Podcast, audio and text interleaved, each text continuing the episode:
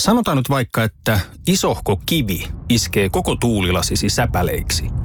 Oh, hei, nythän me päästään tapaamaan taas sitä superkivaa Jaria korjaamolle. Se, että pysyy positiivisena, auttaa vähän. IF auttaa paljon. Tervetuloa IF-vakuutukseen. Tervetuloa kuuntelemaan Kaukosen laidalla podcastia. Minä olen Veli Kaukonen ja Oksasen Nikon kanssa tehdään tässä nyt tämmöistä viimeistä jaksoa näistä valmentajien urapoluista ja joukkueiden varaustilaisuuksista. Joo, aika monta jaksoa on näitä sykitty läpi, että viimeinen neljä, niin neljä joukkueen setti tulee ja, ja tota, nyt kun on viimeinen setti tulee, niin voitte pistää meille arvoiset kuulijat palautetta, että mitä mieltä olette tästä koko, koko setistä, että onko ollut kuuntelemisen arvosta ja mitä vastaavaa voisimme tulevaisuudessa ehkä teille tehdä. Tämmöistä niin kuin hitaampaa, hitaampaa niin kuin settiä, mitä voi kuunnella myös ehkä jälkikäteen. No joo, tietenkin, no tuosta tuli noista tradeista esimerkiksi semmoinen, että niistä varmaan pystyisi tekemäänkin jonkun oma, oman settisiä, ja sitähän me ollaan niin ohuesti tuossa jo keretty keskenäänkin sivuta, että voisi ehkä jossain kohtaa semmoistakin tehdä, mutta että nyt tosiaan tämän tota, kyseisen podcastin jälkeen niin ihan semmoinen niin äänitysten suhteen pieni kesäloma meillä, mutta että sitten tuohon kesäkuun loppuun kuitenkin tulee vielä yksi, yksi jakso sitten, niin, niin, niin hoidetaan se ja sitten katsotaan, mikä se heinäkuun tilanne on, että mulla on ainakin itsellä tällä hetkellä semmoinen fiilis, että heinäkuussa ei välttämättä tule yhtään jaksoa meiltä, että, tai että mä en ole niissä ainakaan mukana. Sanotaan näin. Mä teen, mä, mä teen henkilökohtaisesti liveä vaan jatkuvasti. niin. Et jonkun semmoisen tiedon mä tuossa niinku bongasin, että elokuun alussa ehkä alkaisi NHL-harjoitusleirit ja näin, niin, niin, jos se on se aikataulu, missä mennään, niin sitten en niin tiedä, että onko meillä silleen tarvetta tehdä myöskään heinäkuussa mitään pudotuspeliennakkoja ja näin, että, että se voi olla sitten sinne elokuun alkuun ehkä. Mutta että katsotaan se, mikä se tilanne on, milloin hommat jatkuu ja näin. Niin.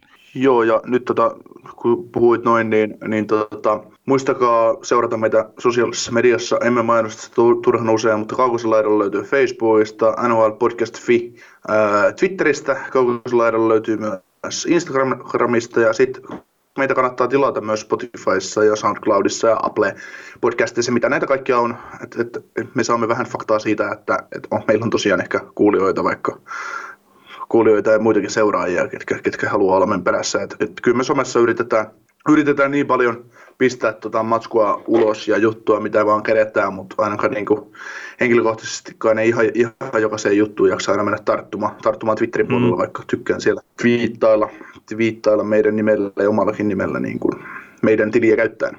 Joo, mutta tosiaan nyt otetaan toi Toronto Maple Leafs, Vancouver Canucks, Washington Capitals ja sitten Winnipeg, että silläkin on muutama niin kuin tällä nykyisellä Jetsillä niin muutama varaustilaisuus, niin käydään niitä vähän läpi, läpi tässä. Ja sitten tämän jälkeen tulee tosiaan se yksi jakso vielä sitten niin kuin kesäkuulle, mutta että mutta lähdetään tätä jaksoa tosiaan nyt viemään läpi, niin, niin saadaan tämäkin homma paketti jossain kohtaa. Mutta että Toronto Maple Leafs, Nikola taas valmentajat ja sitten varaustilaisuudet käydään yhdessä läpi. Niin, niin, niin aloitan valmentajista. Kyllä, päävalmentajana Sheldon Keefe, 40 vuotta syksyllä täyttävä kanadalainen ja, ja tota, Keefe on syntynyt Orlando, Orla, Orlandossa tai Orlandossa, Ontarion, Ontarion provinssissa Kanadassa ja, ja tota, kaupungissa, kaupungissa nimeltä Brampton. Pelaajauralla Keefe varattiin toisella kierroksella kesän 99 draftissa Tampaan oikein laitohyökkäjänä pelannut Keefe pelasi ää, lopulta urallaan kolme kautta Tampa Bay Riveissä ja lopetti uransa 2005 kau, tai 2004-2005 kaudella AHL Uta Grizzlies Riveissä. Parhaillaan kaudella hyökkäjä teki kuusi maalia. Ja tota, Kiffillähän on ollut no, niin nopea tahti NHL päävalmentajaksi. 2012 aloitti valmentajana Show Greyhoundsissa OHL, toimi siellä kolmen kauden ja sitten siirtyi 2015 kaudella Toronto Marliessin päävalmentajaksi suoraan ja valmisi siellä sitten kunnes sai sitten menneellä kaudella ylennyksen Toronto Maple Leafsin päävalmentajaksi. Joo, ja tuossa taitaa Kyle Dubas olla yhdistävä tekijä kaikissa joukkueissa. niin, ja Dubas oli pitkän aikaa Marliessin, Marliessin tota, GM, ja oliko sitten Greyhoundsissakin jotain? Sa- jotain. Siis jossakin se oli OHL se GM, ja se saattoi olla jopa toi mutta mulla on sellainen käsitys, että nämä kaksi kaveria on kulkenut niin käsikädessä kyllä silleen to, tavallaan koko ammattilaisura. Niin, että se, on, niin kuin, se oli kaikkien tiedossa muutenkin se, että Kiffi tulee olemaan Babcockin seuraaja ja tapahtuu mitä tapahtuu. Mm. Että.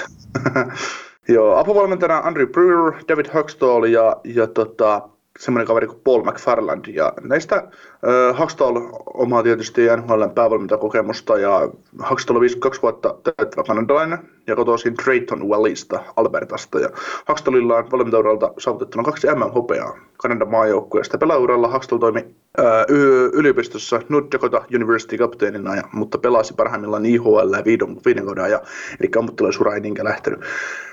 Öö, valmentajana Hakstala aloitti 96, toimi ensin neljä kautta Sioux City Musketeersin päävalmentajana USHL, sieltä sitten ensin tota, yliopistoon neljäksi vuodeksi North Dakota Universityn apuvalmentajaksi, sitten teki yli 11 vuoden mittaseuran päävalmentajana samassa yliopistossa ja 2015 Flyersin pää, päävalmentajaksi, kunnes sai potkut kesken kauden 18-19 ja sitten viime syksystä alkaen Leafsin apuvalmentaja, eli semmoista kokemusta löytyy kyseiseltä herralta. Sitten tota Andrew Brewer on tota, toiminut videovalmentajana, videovalmentajana Detroit Wingsissä ja Toronto Maple Leafsissä, että tuli Babcockin mukana kyseiseen kaupunkiin ja vaan 34-vuotias kaveri, että, että tota, eikä mitään mainittavaa, mainittavaa tota, pelaajauraa Brewerilla taustalla. Mutta sitten tämä kolmas apuvalmentaja Paul McFarland, 35 vuotta täyttävä kanadalainen, valmentaja Richmond Hillistä Ontariosta. Pelaajana McFarland voitti OHL mestaruuden Memorial Cupin. Pela- peliuralla McFarland oli parhaimmillaan U-Sportsissa Acadia University Riveissä, eli Kanadan yliopistosarjassa, ja lopetti siellä kapteen, kapteenina uransa 2010 keväällä. Tämän kauden jälkeen niin McFarland siirtyy Kingston Frontenaksen päävalmentajaksi alkaen niin kuin ensi syksystä. Et valmentaa nyt Leafsissä sopimuksen loppuun ja näin. Mutta tota, tämä on niin sellainen mielenkiintoista, että McFarlandin, McFarlandin valmentajaura alkoi 2012 OHL Oshawa Generalsin apuvalmentajana. Sieltä sitten 2014 ää, vuonna hän, hän nousi niin kuin Kingstonin, Kingstonin päävalmentajaksi. Sieltä sitten NHL-uraa 2017 Panthersin apuvalmentaja Bugnerin tiimissä pari vuotta ja nyt sitten viime syksynä täksi kaudeksi siirtyi Leafsin, Leafsin tota, noin tehtäviin, kunnes nyt sitten korona-aikana niin sai sai tota, noin tarjouksen tuota Kingston Frontenaxista jälleen ja, ja tota, sai, niin kuin, pääsi Kyle Dubasi ja kumppaneiden apulla tavallaan niin kuin, sai luvan neuvotella siitä pestistä. Ja, ja tässä on niin kuin, ihan täysin, täysin niin kuin, kyse siitä, että McFarland haluaa olla päävalmentaja NHL ja hän kommentoikin hienosti niin kuin, haastatteluissa, että minun, minun niin kuin, veri vetää siihen hommaan ja hänen mielestä niin kuin, ainut tapa kerätä, kerätä kokemusta päävalmentaja, tehtävistä on olla päävalmentaja ja CHL toimii, eli Canadian Hockey League toimii siihen ihan loistavana, loistavana niin väylänä kehittää itteensä ja se on niin kuin ainut tapa, miten sä voit olla päävalmentaja NHL joskus ja, ja tota noin, sit jos hän niin kuin tietää, että Kingston on hieno paikka, mukava, mukava paikka asua ja, ja näin, että perhe, perheelle toimii jo hyvin ja, ja tota, tosiaan niin kuin hän teki viiden vuoden sopimuksen kyseiseen organisaatioon ja, ja tota, sitten on niin mielenkiintoista, että siinä Kingston Frontenaxin riveissä pelaa 16-vuotias ää, tuleva supertähti, tai ainakin junnu supertähti Shane Fright, karjalaishyökkääjä, joka teki 39 maalia 66 pistettä tulokaskaudellaan. Ja tota, sai exceptional statuksen. Eli sä puhuit siitä jossain, jossain tota pätkässä, että exceptional status Canadian Hockey Leagueasta, jonka on saanut just sun Tavares ja McDavid ja Joo, Aaron ihan, ihan, joo, ei ole kovin montaa niitä kavereita. Niin, mutta kuitenkin on saanut niin tosi, tosi ko- kovia, että et, et, et siellä niin Kingstonin organisaatiossa on tavoite, että joukkue on niin kuin Memorial Cup-haastaja ja, tai seuraavan niin kuin puolen vuosikymmenen aikana, että se niin kuin, toivoo ja sitten niin just mitä tuo organisaatio just puhuu, että organisaatiossa on puhuttu, että McFarland tuo just kokemusta sinne NHLn puolelta ja muuta ja muuta. muuta. Että pystyy, niin kuin, pystyy auttamaan omalla kokemuksellaan itseään urallaan eteenpäin ja myös näitä junioreita ja sitä organisaatioa eteenpäin. Joo, ihan siis semmoinen nopea huomio vaan tästä Toronton koko niin valmentajaporukasta, ehkä Hackstolia lukuottamatta. Tai no, ei pelkästään valmentaja, vaan niin kuin koko toimistomasta, mutta aika nuorta porukkaa on niin keskimäärin. On ja, on ja tota, vaikka niin aina puhutaan, että ollaan dinosauruksia, kun on, että on vanhoja jääriä, on sarja täynnä ja näin, mutta mutta tässä on ehkä se Toronto tietynlainen ongelma, että kun runko on nuori, toimisto on nuori, kaikki on vähän niin kuin nuorta. Et, et, tietysti eihän se ikä sinällään sanelle mitään, mutta, mutta tota, näkisikö sä itseäsi nyt NHL päävalmentajana? Totta kai. Siis niin kun ajatellaan, miksi se ikäinen, minkä sä oot, niin mä näen aina, että valmentajan täytyy olla vähintään semmoinen plus 50. Mm. Että sillä on periaatteessa auktoriteetti tarpeeksi kova niin ikäispuolesta. Niin, no siis sanotaan näin, että ikähän ei sinällä ole niin kuin, tavallaan mitään muuta kuin numero, mutta sitten kun sä oot tarpeeksi niin kuin, tavallaan ehtinyt elämässä tehdä asioita, kerätä kokemuksia ja sitten esimerkiksi jos tämä valmentaja tai GM-homma tai mikä tahansa, että sä et kerännyt sieltä kerätä ne kokemukset, niin sä aika monta sudenkuoppaa osaat välttää sitten siinä, kun sulla on vaikka se 15 vuotta, 20 vuotta kokemusta sitä hommasta. Mm. Toki sisällön tuoreet ajatukset on myös hyvästä ja näin, mutta mä näenkin sitten kokemuksen suurin hyöty on siinä, että sä et välttämättä ajaudu semmoisiin tilanteisiin, mistä se nuorempi kaveri saattaa sille ihan omalla energialla ja fiksuudella ja kaikella tämmöisellä niin kuin selvitä. Että se vähän kokeneempi kaveri sitten vaan osaa välttää, jos että se niin kuin tietää jo en, ennakkoon, että, että hei, viimeksi tässä kävi näin, niin se ei sitten niin kuin mene siihen tilanteeseen enää ollenkaan. Joo, mutta semmoiset valmentaja, valmentajat ja tota, no, sitten varmaan drafti, joka draftaminen ei ole ollut, vaikka niin paljon on tullut pelaajia Torontoon, niin ei silti ole ollut mikään vahvuus tuo Torontossa ainakaan niin kuin 90 vuodesta vuoteen 2000, 2010 asti. Joo, ja jos tästä nyt tosiaan katsoo sitä 1990-2015, niin tuossa on niin 13 varaustilaisuutta, joiden pelaajat on pelannut NHL yhteensä vähintään se tuhat peliä, ja noista sitten kolmessa niin pelit on noussut yli kahteen tuhanteen, ja nämä ei ole määrällisesti näitä niin kovimpia, mitä me ollaan näitä joukkueita käyty läpi. Ja sitten jos katsoo taas niin tehopisteiden puolesta, niin siellä on vain yksi varaustilaisuus, missä noin varatut pelat on tehnyt yhteensä yli tuhat pistettä NHL-urallaan. Että sekään ei ole semmoista niin kuin kovin ihmeellistä. Ja to, niin, jo. ovat pystyneet varaamaan niin kuin paljon NHL-pelaajia tosiaan, mutta ei, niin kuin, ei ihan mitään semmoista eliittiä.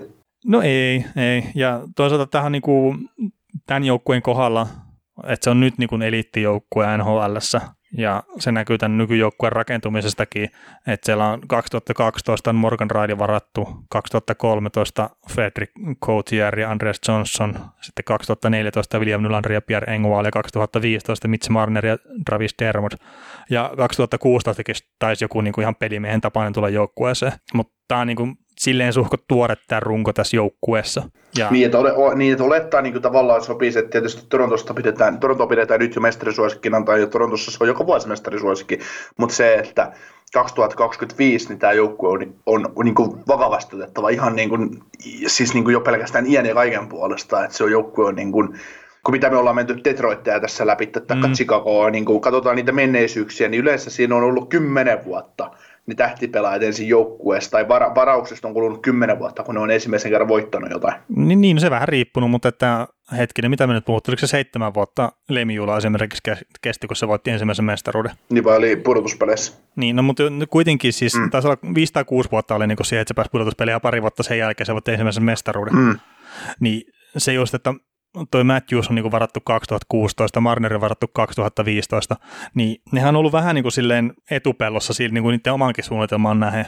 Että ne meni heti ensimmäisellä Matthewsin vuonna, ne meni jo pudotuspeleihin, ja se ei ollut se niiden suunnitelma edes, ja no niin tavallaan maksaa sitä nyt tällä hetkellä hintaa myös, että sopimusten muodosta ja näin, mutta se, että niinku just tämän kautta ja ensi kautta, että onko se niinku oikeasti Toronton kohdalla se, että niinku olisi realistista ottaa menestystä, kun peilaa taas historiaa, niin ei välttämättä. Mutta sitten joku ottaa sen Pittsburghin sieltä ja niillä on mennyt sille ehkä vähän nopeammin se homma, mutta sitten taas siellä on ehkä ne pykälää kovemmat, kuitenkin niin kaksi ykköshevosta siinä joukkueessa kuin mitä tässä sitten taas on. Niin, taikka sitten se on ollut se runko muuten jo taas vahva, ettei sitä ole niin runkoa luotu parissa vuodessa vaan. Että no kyllä se Pittsburghin runkokin luotiin parissa vuodessa, mm, siis silleen niin. Niin kuin, mutta sitten kun ei nyt millään pahalla taas niin Matthewsia ja Marneria kohtaan, mutta jos sä heität niin kuin verrokiksi Crospin ja Malkkinin, mitkä on ollut, kun on top kolme peläistä puhuttu maailmassa, niin se on ollut Crosby, Malkin ja Ovechkin, ja se on ollut 15 vuotta. Niin e, sille niin kuin, en mä vaan niin kuin näe Marneria ja Matthewsia siinä samassa keskustelussa tänä, mm. tänä päivänä, siis tällä hetkellä. Mm. Joo, mutta sitten taas Marina, niin kuin var, varattu, varattujen pelaajien lisäksi, niin sitten taas John Tavarashan nostaa sen joukkueen niin arvoa, arvoa niin kuin taas joo, joo, joo, vapa, vapa, vapaalta markkinoilta, että, et, mutta joo, se on just näin, että ei ne, ei ne niin kuin, ja sitten lisätään siihen, että siinä on Pittsburghin yli varattu just se Flöri, Flöri kanssa ja Kletangi tuli, että, että se tuli ihan elitti maalivahti ja elitti, elitti puolustaja Jengin mm. kanssa, että että onko Morgan Riley ja Chris Letang, voidaanko niistä puhua samassa lausessa vielä loppupeleissä. Että... No ei, siis kyllä mä pidän Rileya ihan niin hyvänä puolustajana. Se tämän kauden se pelasi loukkaantuna no, niin koko ajan käytännössä esimerkiksi. Juu ja, juu, ja tulevaisuudessa tulee olemaan Norris-keskustelussa mukana, että mm. ihan, ihan huippupuolustaja nykyään HL, mutta, mutta kyllä silti, niin kuin, silti Letangi tavallaan parempi puolustaja edelleen on. Että. No joo, varmaan omalla tavallaan. Mm. Mutta joo, ei siis t- tässä sille, jos katsoo, niin, niin, niin tosiaan, että tuo 2014 No, no okei, no voi niin laskea sitten 2012, että Morgan Railin varaamisesta niin sitten tuoreempaan päin, niin se on ollut niin semmoisella tasolla, mitä se pitää olla, jos haluat rakentaa menestyvää joukkuetta. Mutta sitten sitä ennen niin voi melkein katsoa tuonne 90-luvun alkuun asti, niin ei ole ollut kyllä semmoista varaamista, että olisi voinut edes kuvitella, että Toronto on ollut niinkin hyvä joukkue kuin mitä se on ollut pitkään. Mutta sielläkin sitten Muammat Sundin niin painaa vaakakupissa jo aika paljon. Mm. Ja sekin on sitten mm. jostain syystä treidillä ovat saaneet sen aikanaan joukkueeseen. Joo, ja sitten jos mietitään ihan tuota 2000-luvun alkua, että se on, ne on draftannut Brad Boyesin, Matt Statesonin, Alexander Steenin, Victor, äh, Victor Tuukka Raski, Anton Strollmanin, Carl Gunnarssonin, sitten oli yksi drafti, mistä tuli kuusi nhl lopulta. Niin tota, tavallaan, että et, et, sit kun ne on onnistunut varaamaan sinne vähän potentiaalisempaa pelaajia, niin sitten on lahjoitettu muualle. Mm. Että sekin, on ollut, sekin on ollut vähän semmoista, että, että se, Toronto on ollut hyvä draftaamaan muille joukkueille pelaajia. Että sitä, mitä tos, esimerkiksi mitä Chicago teki 2010-luvun vaihteessa. Et, kun katsotaan, ketä Chicago on varannut, sieltä on mm. aika paljon hyviä pelaajia pelaa toisaalla. No, no itse asiassa se niin jollain tavalla mun mielestä henkilöityy tuohon Tuukka Raskiin, että haettiin semmoista NS-pikavoittoa, kun pistettiin Raski lihoiksi ja sitten mikä tämä nyt oli tämä toinen maalivahti, Raycroft. Niin, Andrew Raycroft. Mä en tiedä, minkä takia me Byron Dafoehen niin yritä sitä sekoittaa välillä, mutta, mutta sekin oli Bostonissa niihin aikoihin. Niin, mutta se, että piti Raycrofti ottaa sen takia, että saatiin se heti sinne maalille, eikä voinut niin kuin, ottaa tavallaan sitä tuukkaraskia. Niin. Mm. Niin ja sitten just sit Toronto ihmettelee, että kun Boston, Bostoni soittaa suuta niille jatkuvasti Boston-fanit vittuille torontolaisille ja näin, niin, niin tota, ensin sä kauppaat, kauppaat franchise-maalivahdin Torontoon, Torontosta sun pahimpaan viholliseen tyyliin heti Montrealin jälkeen ja sit sä otat muutaman kerran pudotuspeleissä ekalla kierroksella tukkaan niiltä, tukkaan niiltä niin, ja Bostonin nostaa kannua ja käy vähän sitä finaaleja häviämässä, niin, niin tota, vaikka hävinnytkin, niin, niin kyllä toi Bostoni on aika, aika hyvin tota, noin, putsannut, putsannut tota Torontoa, että, että tota, hmm. No, mutta siis... Et, joo, itse sen on aiheuttanut myös omalla tavallaan. Niin, mutta siis Bostonin tarina on taas silleen niin kuin erilainen, että ne on sen oman joukkueensa niin kuin aika pitkälti sitä varaustilaisuuksien kautta sitten kasvattanut. Että okei, onhan nekin saanut sitten kuin Saran vapailta markkinoilta ja Tim Tomasin aikaisemmin ja sitten Tuukka Raski on tullut niin kuin trading kautta, mutta ne on niin semmoisia, että joo, totta kai tuommoisiakin osumia tarvitaan, mutta että siihen niin kuin joukkueen perusrakentamiseen, se mitä me ollaan nyt käyty näitä läpi, niin ei ole semmoista oikotietä onneen, että sun pitää vaan varata se sun oma runko ja mm. siihen se lisäät niitä palasia. Et plussi on ehkä se ainut jollain tavalla poikkeus, mikä on ihan oikeasti merkittäviä pelaajia niin ottanut mu- muutamia sinne niin avainpaikoille, ja, ja ne on voittanut niin, mestaruuden. Niin, ja se on kerran 20 vuodessa niin, tämä. Niin, niin, ja siis plussillakin on sitten kuitenkin se hirveän paljon sitä omakin runkoa siellä. Ne maalivahdit, puolustuksesta puolet, hyökkäyksestä, hyökkäyksestä, hyökkäyksestä puolet on niin. silti omaa varausta, että vaikka siinä on no karikoidusti sanottuna puolet niin. kaikesta, niin se, mutta se on silti, silti että tota, Et jos no, keskikaista no, on nyt niin otettu ulkoa tavallaan, niin se ei ole normaalia, mutta että siellä on tehty järkeviä peliliikkeitä. No kyllä, kyllä ja, ja tota, niin kuin se on, mä, mä kirjoitin siitä jutuja ja me ollaan puhuttu näissä podcasteissa monta kertaa, varsinkin näissä, niin kuin, näissä draft-poluissa ja mitä puhutaan joukkueiden rakentamisesta, että runko täytyy rakentaa draftaamalla ja sitten ne viimeiset palaset mennään sinne vapaille markkinoille ja isketään, isketään kiinni ja isketään sellaisia pelaajia kiinni, että tiedetään, että vahvistaa sitä joukkuetta. Ei, ei oteta mitään turhaa. Niin. Ei, ote, ei oteta Jim ilmaisesti kolmen vuoden sopimuksella Martin Hansalia kolm, kolmosen keskelle tai keskikaistalle neljä miljoonaa vuosipalkalla tuomaan, tuomaan kilpailua alakenttiin, kun senttereitä oli muutenkin jo kahdeksan. ja, joka ei niin kuin, jo pelasko Hansel 20 peliä edes. No, siis sehän... Tyyli, kun oli loukkaantumisherkkä. Niin siis Hansel oli Hansen sopimuksen allekirjoittamisen jälkeen just varmaan niin kuin maksimissaan pelasin tyyliin 20 peliä. Niin, että se on niin kuin, et, et, et se on niinku just se, että ollaan puhuttu monta kertaa tästä Chris Prongerista ja, ja, ja tota, näistä, no niin, John Tavares on tavallaan viimeinen lukko Torontoon, että se voi joskus menestyä tavallaan. Pidän, pidän edelleen, edelleen mm. sitä niin kuin semmoisena ja näin, että tuodaan ne viimeiset, viimeiset niitit siihen jengiin, että, että nyt mennään. Niin, niin to, no sen näkee sitten, että mikä se, mikä se tilanne on, että, että tietenkin siis mä ymmärrän, että tätä varsin tasoisen pelimiehen niin pitää iskeä kiinni, mutta sitten taas, että oliko se silleen kuitenkin väärä aika se joukkueen muun kasvun kannalta. Mm. Että sä pistät niin kuin isot rahat kiinni tavaresi ja sitten se sitoinen kädet niin kuin vuosikausiksi. Mm. Niin, no se, se jää nähtäväksi. Mm. No yksi mestaruus riittää. No se riittää, se riittää. Se, se, sillä maksetaan, maksa, sillä, sillä pärjätään seuraavan syksyn asti ilman kohua. niin sitten sit tulee eka kolme matsia tukkaa ja valmentaja vaihtuu ja GM vaihtuu. Ja... Tavares on kaupattu, Matthews on kaupattu, kaikki on, kaikki on liioiksi. Me ollaan hirveässä slumpissa ja ongelmissa ja näin. Niin. No, Toronto. tota, mites, mites varaustilaisuudet, mihin järjestykseen sä lähdet näitä laittamaan? Se on, se on mielenkiintoista, että me ollaan täysin eri mieltä niin näistä asioista. Mulla, mulla, tota, mulla nousi kolmanneksi tämä 98 draft, jossa on Nick Podgorowski ja Nick Andropov. Mm. NHL, että mä, mä, pidän ihan hyvänä tavallaan draftina, että se on, se on ollut osa tota, ne pelasivat kuitenkin molemmat aika pitkä urat tuossa jengissä ja oli vaikuttamassa siihen kahtelun vaihteen hyvyyteen, Toronto oli silloin hyvä joukkue. Joo. Sitten tota 2002, 2002 varaustilaisuus toisena Matt Stageson ja Alexander Steenet, siis mä luin joskus plussista rostereita ja mä olin niin Alexander Steen varattu St. Louisiin sillä, että mitä? Ei kun Torontoon mies, mitä ihmettä? Ja sitten sama just Matt Stagean, kun palas, lopettanut uransa muuten, tai, tai on, lopetti pari vuotta sitten mun mielestä uransa, mutta palasi kuitenkin Torontus muut peli vielä, uras loppu, ihan loppu viimeisellä kaudella tai jotain, niin kun sitten hehkutettiin, että kun palaa Torontoon, jos se nyt ihan väärin muista, niin tota, en mäkään niin osannut yhdestä, että se on Toronton mies. Ei, siis Kälkäri mä sen niin laittaisin. Niin, siis Kälkäri mieshän se ihan puhtaasti on, mutta joo, se, että se on niin Toronton varaama. Hmm. Mutta joo, pidän 2002 draftia ihan hyvänä, että Stageon ja Steeni, molemmat kuitenkin, molemmat taisi pelata yli tuhat peliä NHL urallaan ja sitten nyt pelaa edelleen, että ei siinä. No sitten ykkösenä 2005 Victor. Mikä helvetin Victor Rask? Tukka Rask, Anton Stroman. Anteeksi, anteeksi. Siis, en tiedä, niin kuin, tuo, tuo, tuokaan niin kuin, tulisi luotia tappaessa. Mutta tota... Ko- korona on yrittänyt tulla jo. Niin. Hei, ei, me ei ole muuten monen viikon varmaan mainittukaan kyseistä. joo, enkä mä edes noteraa kyseistä tautia enää millään lailla, tai en mä missään vaiheessa oikein välittänyt.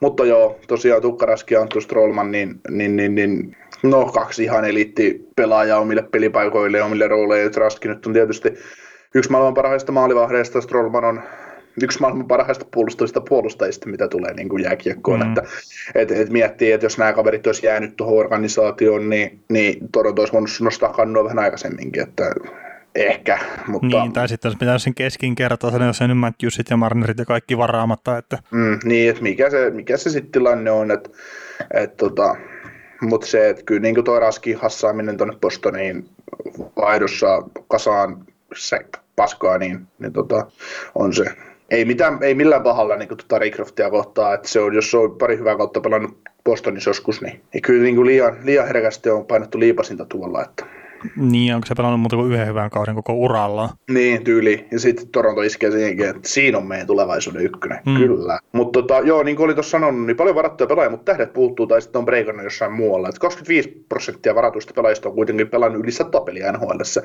55 216. Et se, on, se on mun mielestä ihan kova lukema. Et, et sä sanoit viime jaksossa mun mielestä, että, että, että semmoinen 150 peli on semmoinen hyvä NHL-ura. Joo keskimääräinen ura, mitä tehdään sitten, jos mm. mennään NHL, tai mikä se lukema nyt ikinä oli, tai miten, miten sä sen muotoilit, mutta, mutta no siis se, tämä se... Niin kertoo Toronton ongelmista tavallaan myös. Mm.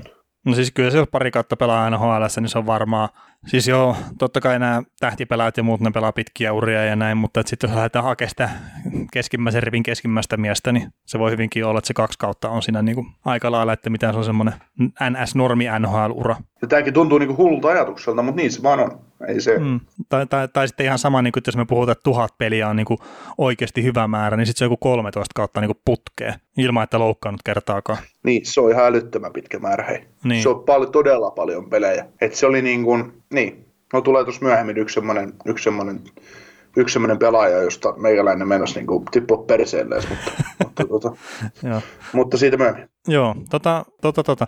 Mun on pakko niin siis silleen ottaa tuohon Nick Antropovin kiinni, kun tämä on muistaakseni se kaveri, kun onko se nyt Toronto käynyt joskus pelaamassa aikanaan Suomessa jokerita vastaan? Joo. Ilmeisesti. Niin Antropovi olisi aika tappeli siinä pelissä, jos mä niin okay. ihan, ihan väärin muista. Ja siitähän tuli jonkunnäköinen kohu sitten olevina. Mut, Joo, ei, ei, ei ole muistikuvaa siitä. Joo, no mutta siis siinä oli, mä en muista edes ketä vastaan se tappeli, mutta oli kuitenkin mun muistaakseni joku tappelu. Niin ihan, no mä itse sitten tietenkin, silloin oli vähän nuorempia, tappelu tuli kova juttu, niin mä olin heti niin sytty arvostus kyseistä pelaajaa kohtaan. Että... Sä et iloista Toronto Antropon paitaa Joo, se on tuolla vaatekaapissa.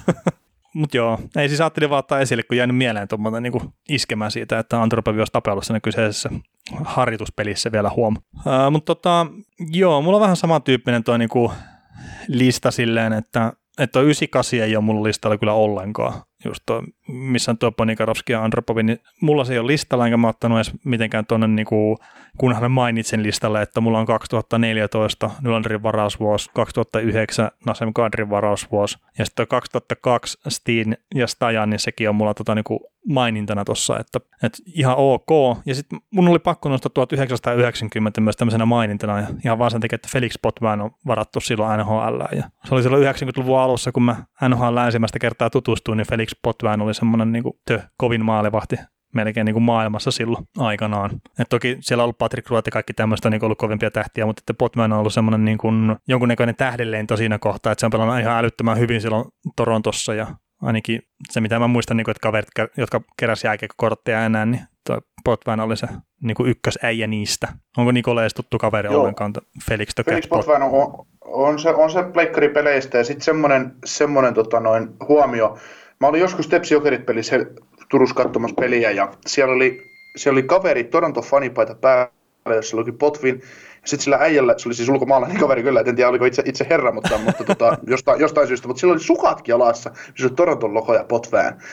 Että mä niinku, hetkonen, että mitä ihmettä. Siis tämmönen niinku yksityinen. Ja sitten se oli just, no puhutaan varmaan ihan samasta ajasta niin kuin tavallaan, että et, et, et, et, si, si, mitä, mitä sä just selitit, että se on ollut kovin kovista. Mm. Että kun ei ole itse sitten taas niin kuin välittänyt NHLista, mutta on pelannut kuitenkin NHL-pelejä ja, ja tälleen, niin, niin, niin, niin että jotenkin, jotenkin tämmöinen tietynlainen muistikuva, mutta, mutta tota, en tiedä, en tiedä mikä vai oliko sitten vaan kova Toronto-fani kyseessä, mutta kuulin, että se ihminen puhuu englantia ainakin sitten, että, että ei, ei jäi itsekin mietityttää, että mikä, mikä homma.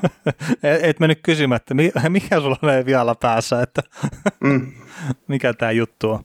No, mutta jäänyt jotenkin elävästi mieleen, elävästi mieleen tota, Lyse Arenan yläkatsoman takaa kahvi, kahvi tai siitä niin kuin, no, hallista, mistä saa niin kuin, kahvia ja olutta ostettua, niin kioskin vierestä, kyseinen herra. Joo.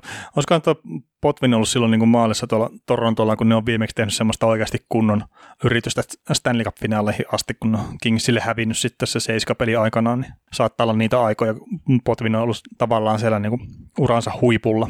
Niin toi on ihan mielenkiintoista, kun sä puhuit, että hävisi Kingsille, niin siis ei ole kauan aikaa, kun Toronto vasta siirtyi itäiseen konferenssiin, että ei ole, se on länsikonferenssin joukkue oli pitkän aikaa. Niin, no kun siinäkin se joku, siis tämmöinen pieni skandaali, että oliko Wayne Gretzkillä korkeamailla vai ei ollut, ja no, no siis totta kai oli, mutta Doug naama aukesi ja näin, mutta ei saanut jää hyvä siitä ja loppu historia. Joo. Mutta tota, mä nostin itse mä ehkä otin tätä niin kuin silleen enemmän tätä tuoreempaa näkökantaa tähän, tähän itselle, mutta mä nostin niin 2012 varaustilaisuuden tota, niin kuin kolmanneksi. Että siellä on niin kuin Morgan Riley käytännössä ja sitten Connor Brown on myös, mä itse niin kyseistä pelasta kyllä dikkailen aika paljonkin silleen, että on semmoinen köyhän miehen Mark, Mark Stone niin kuin mun mielestä, niin, niin, niin, arvostan sitä kovin ja Morgan Riley ykköspakki joukkueessa ja on ainut niin kuin tavallaan sitä vanhaa runkoa mikä hävisi vielä niin kuin tavallaan Torontossa, mikä on jäljellä siitä joukkueesta, että kadri pistettiin aikaisemmin lihoiksi, mutta Railinen uskon lähtevän minnekään kyllä tuolta, että on niin arvokas pelaaja Torontolle sitten. Franchise puolustus. Mm, no kyllä, kyllä mä niin näkisin se silleen. Öö, mä nostin kakkoseksi 2005, eli Tuukka Raskin ja Anton Strollmanin, että oli vaan niin kuin ihan siis pakko tehdä tämä niin ihan raskin takia. E, e, Stromani ei olisi ihan päässyt, tai Chad Rao, mikä on myös yhdeksän peliä pelannut esimerkiksi tuosta, niin e, sekään ei olisi nostanut sitä, mutta Raskin nostaa, että se on ihan huikea maalivahti. Ja pakko tuosta Andrew Raycroftista mainita, niin tiesitkö semmoisen faktan, että se on voittanut vuoden tulokaspalkinnon aikana? Millä järjellä? No se oli ihan älyttömän maalivahti sillä yhdellä kaudella. Et sillä oli 92,6 torjuntaprosentti silloin esimerkiksi 2,05 päästettyä maalien keskiarvo. Sillä yhdellä Bostonin kaudella, kun se on pelannut hyvin. Heti, heti seuraavalla oli hei sitten 87,9 torjuntaprosenttia ja 3,7 päästettyä maalien keskiarvo. Joukkueenne Toronto. Eikö siis Bostonissa oli tähän? Niin. ja sitten sit Toronto päättää iskeä kiinni tähän. voi voi, voi voi, voi voi, voi. Mutta joo, ei se. 2015 tosiaan mulla kakkosena. Sitten mä nostin 2015 ykköseksi ja No tämä ehkä vähän ennenaikainen, mutta Mitch Marner ja Travis Dermott, niin kyllä mä näkisin, että se on niinku aika kova juttu. Sitten kuitenkin niinku tulevaisuudessa, niin sillä mä niinku nostin ton, että mä niinku pystyisin melkein nostamaan Marnerin tonne tota, samoihin sfääreihin kuin Matthewsin, että ei ole yhtä hyvä pelaaja, mutta että aika lähellä sitä kuitenkin, niin, niin ihan sen, sen tärkeyden takia niin nostin sen, sen tähän itse ykköseksi. Kumpi on pelipaikallaan parempi, Tukka Rask vai Mitch Marner? Pelipaikallaan. No kyllä mä nyt sanoisin näin, että jos Raski on taas vesinä keskustelussa mukana, niin on se nyt Tuukka Raski sitten. Kumpi on pelipaikallaan parempi, Antto Strollman vai Travis Dermot? Tällä hetkellä Travis Dermot. Älä nyt, mä oon kautta viittiin. no toi itse asiassa ihan hyvin perusteltu, niin kuin, että miksi sen pitäisi olla. Olla. Joo, ei siis, ei, ei tossa ole mitään väärää siis tossa, että mä, mä, mä, niin kuin, mä otin niin kuin, jätin ton 14, 14, 15, 12 draftit täysin niin kuin, tavallaan omaan arvoonsa. Ne on mm. hyvin drafteja, siinä on tullut hyviä pelaajia, niin kuin Nylanderi, Riley ja Marner. Ei siinä, ole, ei siinä ole mitään, tykkään kaikista, kaikki, kaikista ja, ja pidän Marneria todella hyvänä jääkiekkoilijana ja tykkään Dermotista pakkina ja näin, mutta mut jotenkin mä vaan, jos pe- peilataan näin ja peilataan mitä nämä kaverit on tehnyt ja mitä nämä on, niin mä pidän niinku raskia, just, mä nostin sen takia just raskinkin niinku kärkeen ja niinku annan tämän vertauskuvan siinä, että Raski pelaa tärkeämpää pelipaikkaa, mitä Marner on parempi omalla pelipaikallaan, mitä Marner omalla pelipaikallaan. Ja sitten sama Strollman ja Dermot, molemmat pelaa vähän samantyylistä toi ehkä offensiivisempi toi Termotti aika paljonkin, mutta siis se, että, että niin puolust, itse mitä tulee puolustuspelaamiseen, puolustana pelaamiseen, niin Otto Strollman on vaan ihan pirusti niin kuin Dermottia vieläkin edellä, että vaikka on ikään jo kertynyt ja vammoja ja kaikkea muuta, niin niin, mm. niin. No. Et mieti Antto Strollman Toronton puolustuksessa, mitä se tekisi siellä. Se olisi, niin kuin, se olisi huikea lisä siihen puolustukseen. Se sementoisi ihan, se yksinään sementoisi sitä ihan eri luokkaa. No niinhän me kuviteltiin, että se Panthersillakin olisi tehnyt sen, mutta... Onko se ollut Panthersista niin farsi? No siis Panthersin puolustus on ihan farsi. Niin, mutta se ei kokonaisuutena ole mun mielestä niin hyvä, mitä sitten tuossa Toronto. No joo, mutta siis tietenkin sille ikävä niin Dermottia liikaa tässä tavalla ottaa tähtäimeen, että se on nyt kaksi kautta pelannut nhl että... Joo, ja kärsinyt loukkaantumista myös, että ei siinä, ei siinä mm. eikä, mä, mä, uskon, että Dermott on tulevaisuuden top 4 pakki tuossa joukkueessa, ja mä olisin ollut valmis, jos mä olisin Toronto, pistää Massinin meneen, koska se on Dermott, ja toi Riley, leftin bakkeja, niin miksi aina tai enää Massinia sinne, ja samalla mä ylistän sitten samaan ikäluokkaan kuuluvaa Strollmania, mutta, mutta se just, että joku Strollman kahden vuoden stintti Toronton puolustukseen, niin se olisi ihan piru hyvä. Joo, joo, ei, ei siinä. Ja siis ehkä siis silleen niin kuin mulla paino tässä, että mä nostin just ton Marnerin tonne kärkeen, niin se, että sillä on niitä pelejä Torontossa 300 enemmän kuin Tuukka Raskilla, niin, mm. niin, niin se. Ja sitten Torontosta voidaan myös huikata, että montako Stanley Cupia se Rask on niin kuin pelaavana maalivahtina voittanut, että tärkeissä paikoissa on sulanut ihan siinä, missä nämä, nämä Torontokin tähtipelaajat, että mutta joo, ei se siis Raski on huikea maalivahti, että ei se olisi ollut niinku väärin nostaa tonne, tonne kärkiin. Mutta hyvä, että ollaan, meillä, meillä riittää keskustelua ja olemme eri mieltä asioista. Mm. Mutta meiltä itse asiassa toivot, meiltä toivottiin sitä jossain vaiheessa, että voisitte olla joskus eri mieltä asioista ja ollaan oltu. Mutta ei, ei, ei, ei oikein yrittämällä. Siitä itse asiassa jotkut, jotkut sanoo meille, tuli joskus jotain kommentti, että voisitte yrittää olla takia, että voisitte niin kuin, etsiä aiheita, joista olisitte eri mieltä, mutta se on niin, kuin, niin piru vaikeaa loppupeleissä, että, että, jos ollaan eri mieltä, niin ollaan jostain asioista eri mieltä ja näin, ja eikä tässäkään niin kuin, eikä tässä varsinaisesti olla eri mieltä, että on eri, eri ykköset vaan ja näin, mutta, mutta tota, mm. ollaan, molemmat puoletaan sitä, että se on molemmat ihan niin hyviä vaihtoehtoja, että ei siinä no, Niin, ja siis no, no sanotaan näin, että niin kun mennään Canucksiin, niin mä oon joskus sulle jo jatkoajan aikoina esittänyt sen idean, että me voitaisiin ottaa joku keskusteluaihe ja valita niin kuin vastakkaiset näkökulmat siihen, ja sitten loppuun niin kuin vaan kertoa, että mitä mieltä me ollaan oikeasti. Että niin kuin tavallaan väitätäisiin eri kulmista sitä asiasta, ja sitten niin kuulijat saisi päättää, että kumpi perusteli oman näkökantansa paremmin. En mä tiedä, onko siinä mitään järkeä, mutta se on vain niin yksi, mitä on joskus aikanaan miettinyt. Joo. Mutta tota, Vancouver Canucks ja valmentajat, niin Kyllä. eteenpäin.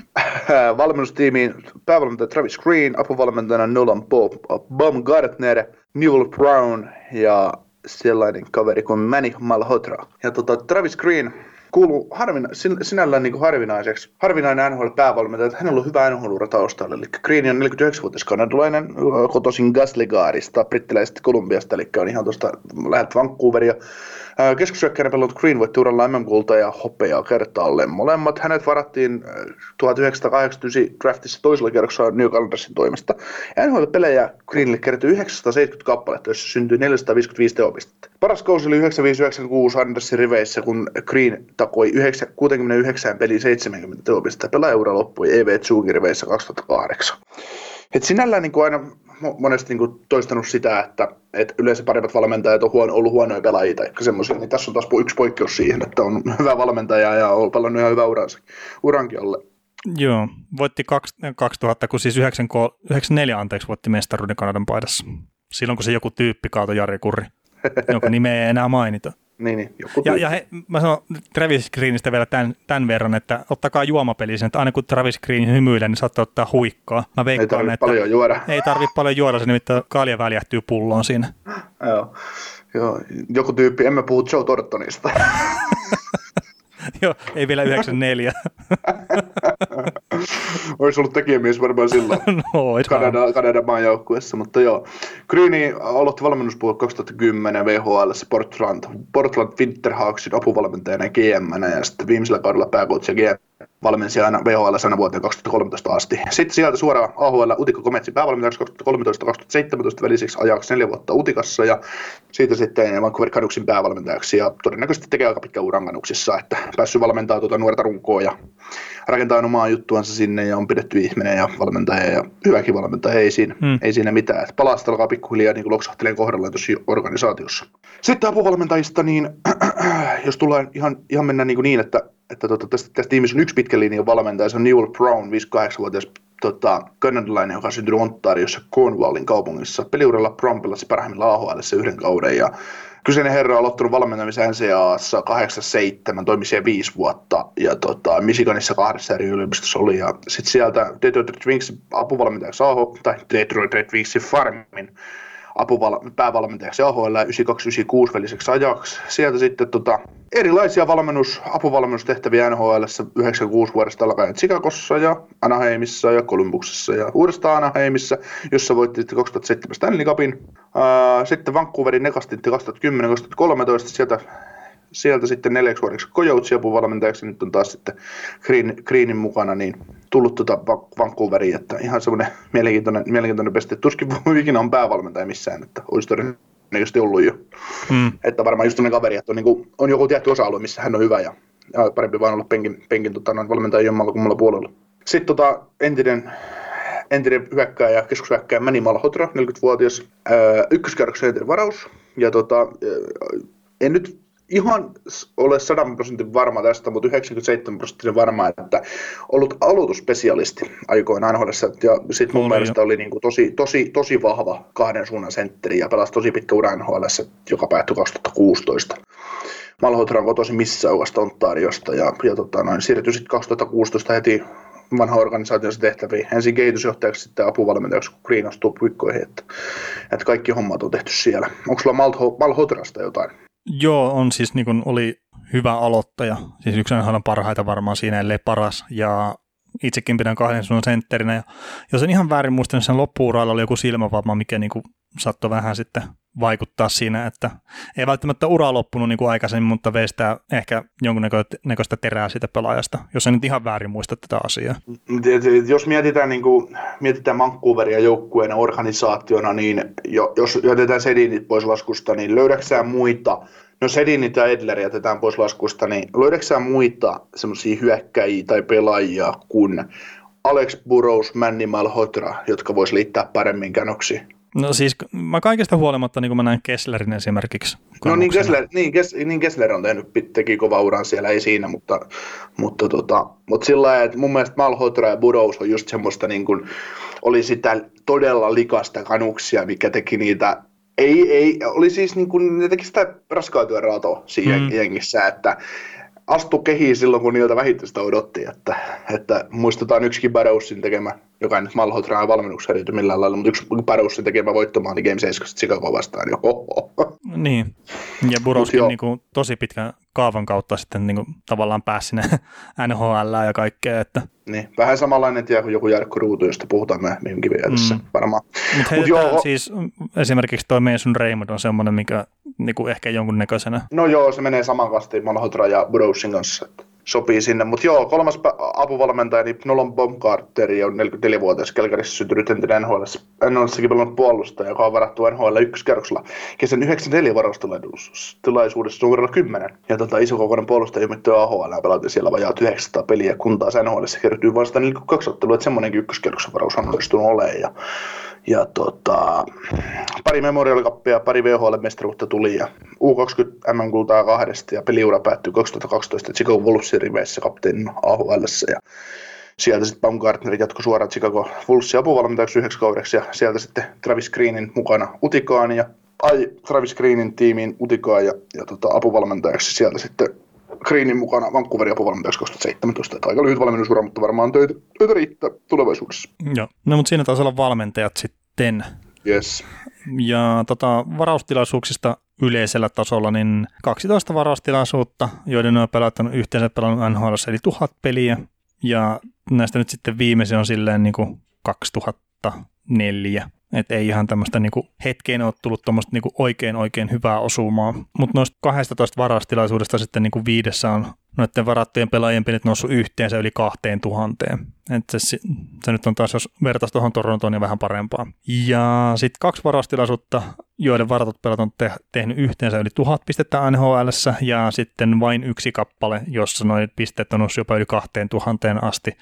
Ja kristallipallon kun kurkistan, niin tai en tarvitse, tarvitse kristallipallon kurkista, kun mä katson menneisyyteen, mutta että toi Sedinien varaustilaisuus on tuo ainut ollut, missä on tuo 2000 tehopistettä tullut täyteen. Niin, ja siihen tarvittiin vain Sedinit. No nimenomaan, pelkästään. Muuta ei sitten tuottanut yhtään mitään siitä varaustilaisuudesta. Mm. Ja itse asiassa siis, öö, No okei, käydään nopeasti tuon nykyjoukkueen läpi, eli 2013 Bo Horvat, 2014 Jake Virtanen ja Thatcher Demko ja 2015 Brock Bowser ja Adam Kaudette varattu, niin se ehkä kertoo sen, että missä mennään tämän joukkueen varaamisen kohdalla myös hyvin pitkälti, että täällä on niin just esimerkiksi Sedinit on todella niin kuin laadukas, mutta sitten tässä on niin kuin todella, todella pitkä semmoinen kuiva putki. Että 2000 No okei, siis Bowser ja Horvatti on niin kuin hyviä kavereita, mutta että jos 2015 heitetään 2004, niin siellä on ihan niin kuin muutama nhl koko ylipäätään niin kuin varattu, jotka on tehnyt jo, jotain niin kuin järkevää NHL. Joo, ja, ja, ja 2006-2013 niin ei tapahtunut mitään järkevää. Mm. Ja tämä itse asiassa, meillä oli tässä tarkastelujaksolla, niin meillä oli kolme joukkuetta, mitkä on onnistunut tekemään semmoisen varastilaisuuden, missä ne on yhtään NHL-pelaajaa, tai yhtään semmoista, niin yhtään NHL-pelaajaa, ja yhtään peliä pelannut nhl niin Vancouver Canucks 2007 nolla, nolla taulussa, niin se on yksi näistä, ja sitten oli tuo Arizona Coyotes 2003 taisi olla se varaustilaisuus, mikä niillä oli, missä ei ollut yhtään, ja sitten Montreal Canadiensillä, niin olisiko ollut joku 90-luvun alussa, saattoi olla ehkä, tai joku tämmöinen, millä oli myös niin nollataulussa, niin se on aika harvinainen myös. Ja sitten Kanuksilla osuu myös 2010, niin siellä on yksi peli vaan. Tai 2002, niin on 12 peliä, 2000, 39 peliä, 96, 90 peliä. Niin tämä on kyllä semmoinen jengi, että, että nyt täällä on niin muutamina viime vuosina osunut ihan isostikin. Että on Petterssonia tullut jo ja Quinn Hughesia ja Brock Bowseria ja Bo Horvattia. Mutta kyllä tämä on niin hyvin keskinkertainen ollut niin noin niin pääosin tässä. Mm. Ja Kyllä. Se, ja se, että tämä on ollut niin Stanley Cupista taisteleva joukkue 2000-luvulla, niin kun katsoo näitä varauksia, niin ihmetyttää. Mutta se ehkä kertoo, niin. miten hyviä ne sedinit on ollut oikeasti. Niin sedinit, Kessler ja, ja tota, muutama pakki ja Luongo, niin siinähän mm. se sitten tuli. Niin, ja no, no Snyderikin oli ihan älyttömän hyvä kuitenkin jo tuolla. Joo, mutta Snyderilla ei ollut sinällään merkitystä. merkitystä sitä liiga, no totta kai aika hyvä kakkosmaalivahti täytyy olla. Voitetaan myös niitä, niitä pelejä, kun Luongon tarvii levätä, mutta... Mm. Joo, mutta tota, mennäänkö, mennäänkö tota noin top kolmoseen? Voidaan mennä, eli jos on muuta mitään yleistä tästä niin kuin Vancouverin varaamisesta, niin voidaan mennä top kolmoseen kyllä. Ei. Tota, mulla on kolman, kolmantena jaettu kolmosia. Ensimmäinen jaettu kolmosia ainut näissä meidän, meidän tota, ö, jaksoissa. Niin, niin eli sulla on sedinit siellä. jaettu kolmosia. Henrikki ja Daniel. Eikö, hä? Sama draftia tänä kahteen osa. Mut joo, tota noin 90, Nedved, Petteri Nedved ja Jirs Leger ja sitten 2004, jolloin tämä joukkue varas äh, Cory Snyderin, Alexander Edlerin ja Jannik Hansenin. Äh, tota, Petri Nedvedia ja Slegeria molemmat teki todella pitkät ja hienot NHL-urat ja urat, urat muutenkin, niin, niin, niin, niin arvostan, arvostan korkealle ja arvostan myös tuota Snyderia, Edleria ja Hansenia. Etenkin Edler ja Snyder niin tekivät, tekivät, te, on tehneet nykyään NHL sitten myös hyvät urat, että, et ja Janssen oli hyvä niin kuin bottom six että ei siinä, hmm. ei siinä mitään. Et, mä en löytänyt semmoista selkeää kolmosta, niin mä jaoin, jaoin tämän kahdelle ja sitten 2003 on kakkosena pelkästään sen takia Torajan Kessler, että no se, että mä nyt unohdin se tuossa alussa koko kyseisen kaverin olemassaolo, mutta, mutta se, että, että tota, Et oli se, oli se niin, niin, niin älyttömän hyvä, hyvä sentteri tuossa organisaatiossa ja oli se vielä Anaheimissakin ihan hyvä, mutta, mutta, mutta ei se niin hyväksi ikinä noussut, mitä se Vancouverissa oli. No joo, tietenkin hänkin pelasi sillä tyylillä, millä pelasi ja kroppa rupesi jo hiljalleen pettämään, niin, niin, niin eihän siinä, mutta että oli siis ihan älyttömän laadukas siinä, niin kuin ne, no ennen itse asiassa lonkkaleikkauksia, niin oli kyllä ihan, ihan älyttömän hyvä ja, ja, ja voi vetää myös sellaisia yhtäläisyysmerkkejä siihen, että Kessleri on Klesana ja Anaheimin sitten tulee niin kuin ryminällä alaspäin tuolla sarjataulukossa. Tota, jos sun täytyisi verrata niin kuin tavallaan tämän kauden johonkin jääkiekkoilijan Ryan Kessleriä, niin kehen sä vertaisit? Kun mä mietin, että onko semmoista, kun mä kun Kes- Kessleri kuitenkin, niin, no siis Kesslerin huippuvuodet osui sinne, sinne tota, kun nämä oli finaaleissa. Mm, niin kyllä. Eli kymmenen vuoden taakse. Joo, joo. Kun mä en oikein tiedä, että jos miettii, että olisi tuommoinen niin ihan älyttömän hyvä kahden suunnan pelaaja, mikä on sitten myös omalla tavallaan fyysinen, niin kuin just keskushyökkäjä, että onko semmoisia nyt niin kuin NHLssä. Semmoisia, ja sitten vähän niin kuin rottamainen pelaaja vielä. Mä, no, sanotaan rottamainen, voidaan ottaa se vähän pois siitä. Mm-hmm. niin, Edmonton, Edmontonissa tykätään Kessleristä edelleen. ihan, ihan varmasti. Mutta siis ei mulle tälle nopeasti tule kyllä mieleen ketään semmoista niinku täysin vasta. No Mikko Koivu olisi, mutta että kun ei se ole niin, no, no joo. Koivu on niin rotta, että se voisi niinku verrata Kessleriin. No siis Koivu, Koivuhan on, on rotta. Mutta se on, se on jännä, kun se on suomalainen ja se on kapteeni ollut maajoukkueessa ja kaikkea, niin sitä puhuta silleen, mutta, mutta joo, siis Koivuhan on niinku varmaan yksi, no ihan siinä missä joku Ville Peltonen ja tämmöinen, niin siis monethan tämmöiset, mitkä on niin kuin oikeasti hyviä pelaajia, niin ne pelaa myös vähän silleen niin kuin vittumaisesti. Mm. Ja se kuuluu niin kuin siihen hommaan myös. Mm. Mutta tota, joo, kyllä Kessleri, Kessleri on taas ollut niin ainutlaatuinen, että tämä on kyllä vähän vaikea lähteä etsiä samanlaista. Et, et tietysti, no tähän voidaan taas ottaa niin puolustavana sen just Bergeroinen helposti helppo niin laskea saman niin, tyyliseksi pelaajaksi. Niin. Ja, mutta en mä niinku semmoista samanlaiseksi kuitenkaan sitä laske. Niin, niin. Tämä on vähän sillä vaikea, että aina, niin ainutlaatuinen pelaaja, että ei tuosta samanlaista oikein löydy. Mm.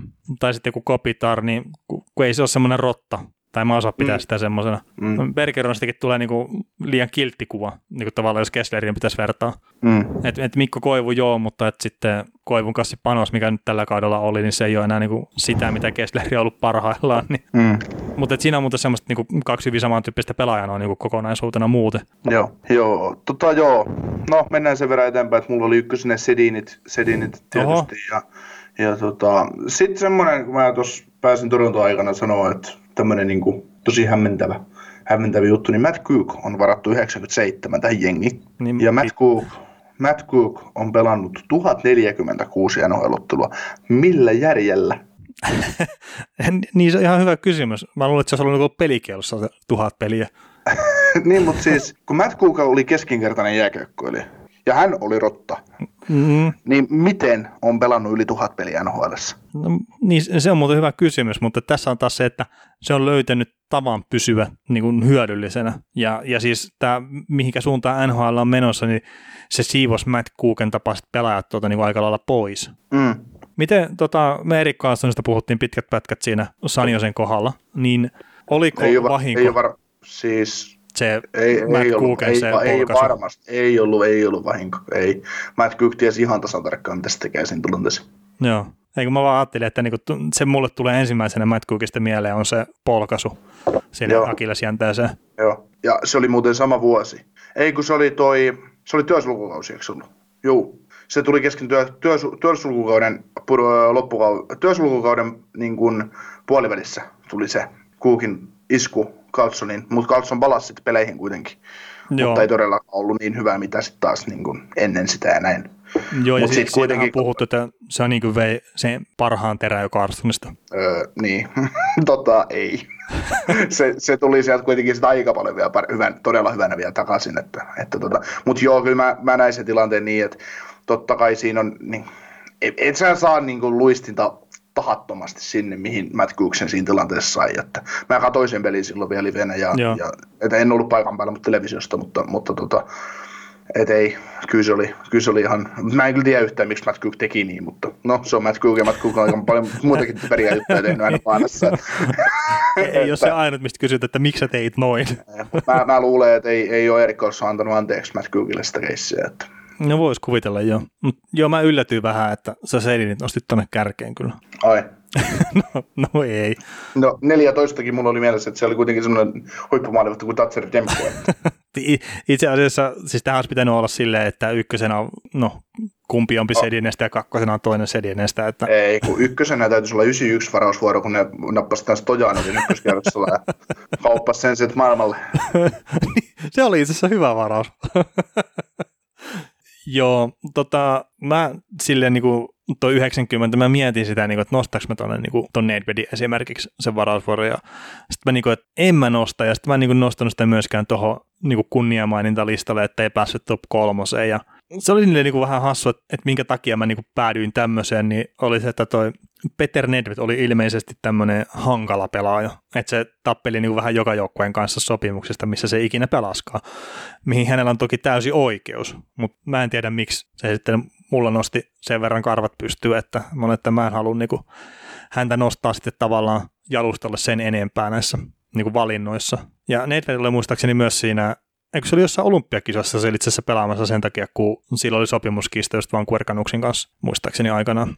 Öö, mutta tota, mainintalistalla niin 2001 Kevin Bieksa, R.J. Amberger ja sitten tämä Fedor Fedorov on ihan pakko niin mainita ihan vaan sen takia, että toi, toi, toi Kevin Bieksa kävi jonkun parilla päätteeksi tuuttaamassa parkkipaikalla päin näköä tätä Fedor Fedorovia, niin kun se oli alkanut päätää liikaa. Ja sitten Bieksa oli kuvitellut vielä, että tässä nyt lähtee duunit alta ja kaikkea, ettei tarvii NHL-paikasta. Sen kummemmin tuota uneksia, niin, niin, niin toi Anaheimin nykyinen päävalmentaja Dallas Eakins oli sitten todennut vaan tähän, että sä et tietää kuka meidän pomo on, kun Brian Burke oli silloin ollut siellä pomona, niin sehän olikin itse asiassa vaan edesauttanut asiaa, että se oli pistänyt tuommoisen päätä itsensä pidemmän ja toistakymmentä kiloa painavamman kaveri sitten aisoihin, kun ne ei ollut tykännyt pääaukomisesta. Eikö sulla treeninkämpillä? No saattaa olla treeninkämpikin, mutta että kuitenkin. No, piaksa puhuu siitä Hockey Central tunnissa joskus. Joo, joo, ja niin, siitä on puhuttu niin kuin monta kertaa. Että, että ei se. Mutta ajattelin mainita ihan, ihan vaan. Ja sitten 2003 Kessler ja 2013 Horvatti, niin näkään ei mulla niin mahtunut sitten tähän top kolmoseen. Nyt mä, kiinno, mä oikeasti kiinnostunut, mitä sä oot sen keksinyt. no siis, tämä oli itse asiassa tämä kolmonen oli niinku hankalin mulle, että mä nostin 92 varaustilaisuuden tähän kolmanneksi. Että tässä on Mike Pekka ja sitten Adrian Acon on niinku nämä isoimmat kaverit tästä. Niin, tämä oli niinku, siis silleen mulle hankala, mutta että mä arvostan sitä, niinku, mitä Mike Pekka oli. Että sekin on muistaakseni yhden tai kaksi selkeä voittanut silloin, kun Lehtinen oli myös, niin se kisoissa aina mukana. Ja se, mitä se oli Buffalossa, niin äärimmäisen hyvä pelaaja, niin mä arvostan sitä. Ja sitten Adrian Akon on ihan älyttömän hyvä puolustaja ollut parhaillaan. 1100 peliä pelannut NHL ja näin, niin mä nostin sen kolmanneksi. Ja sitten esimerkiksi Mike Pekka, on aikanaan lähtenyt tuonne just Buffalon suuntaan eteenpäin, niin sitten tämmöinen kaveri kuin Alexander Mokilni on tullut sitten Vancouveriin. Ja no, se sa- saattoi jotain toiveita nostaa liikaa, liikaa sitten tota, tuolla Vancouverissa siitä, että miten Mogilnia Bure sitten tuhoaa kaikki vastustajat ja ei ihan näin käynyt kuin siellä. Jos Mogilnia kiinnostaa pelata, niin Bureita ei kiinnostanut pelata. Jos Bureita kiinnosti pelata, niin Mogilnia ei kiinnostanut pelata. Ja sitten oli myös niitä, joilta joku kumpaakaan ei kiinnostanut pelata, niin se lopputulos ei ollut niin hyvä kuin mitä olisi voinut toivoa. Mutta tota, mä nostin kakkoseksi 2004, eli Cory Snyder, Alexander Edler ja Mike Brown ja Janik Hansen on siinä, niin mun mielestä tämä on tosi hyvä varaustilaisuus vaan niin kokonaisuutena. Ja Oletko Niko kattonut 2013 vuonna jo NHL varaustilaisuutta? Uh, siis se, missä Cory Snyder kaupatti? Joo. siis juu. Joo, joo. Eiku, siis mulla on jäänyt mieleen, se, se on varmaan jotain ihan ensimmäisiä varaustilaisuuksia, mitä mä oon kattonut suorana.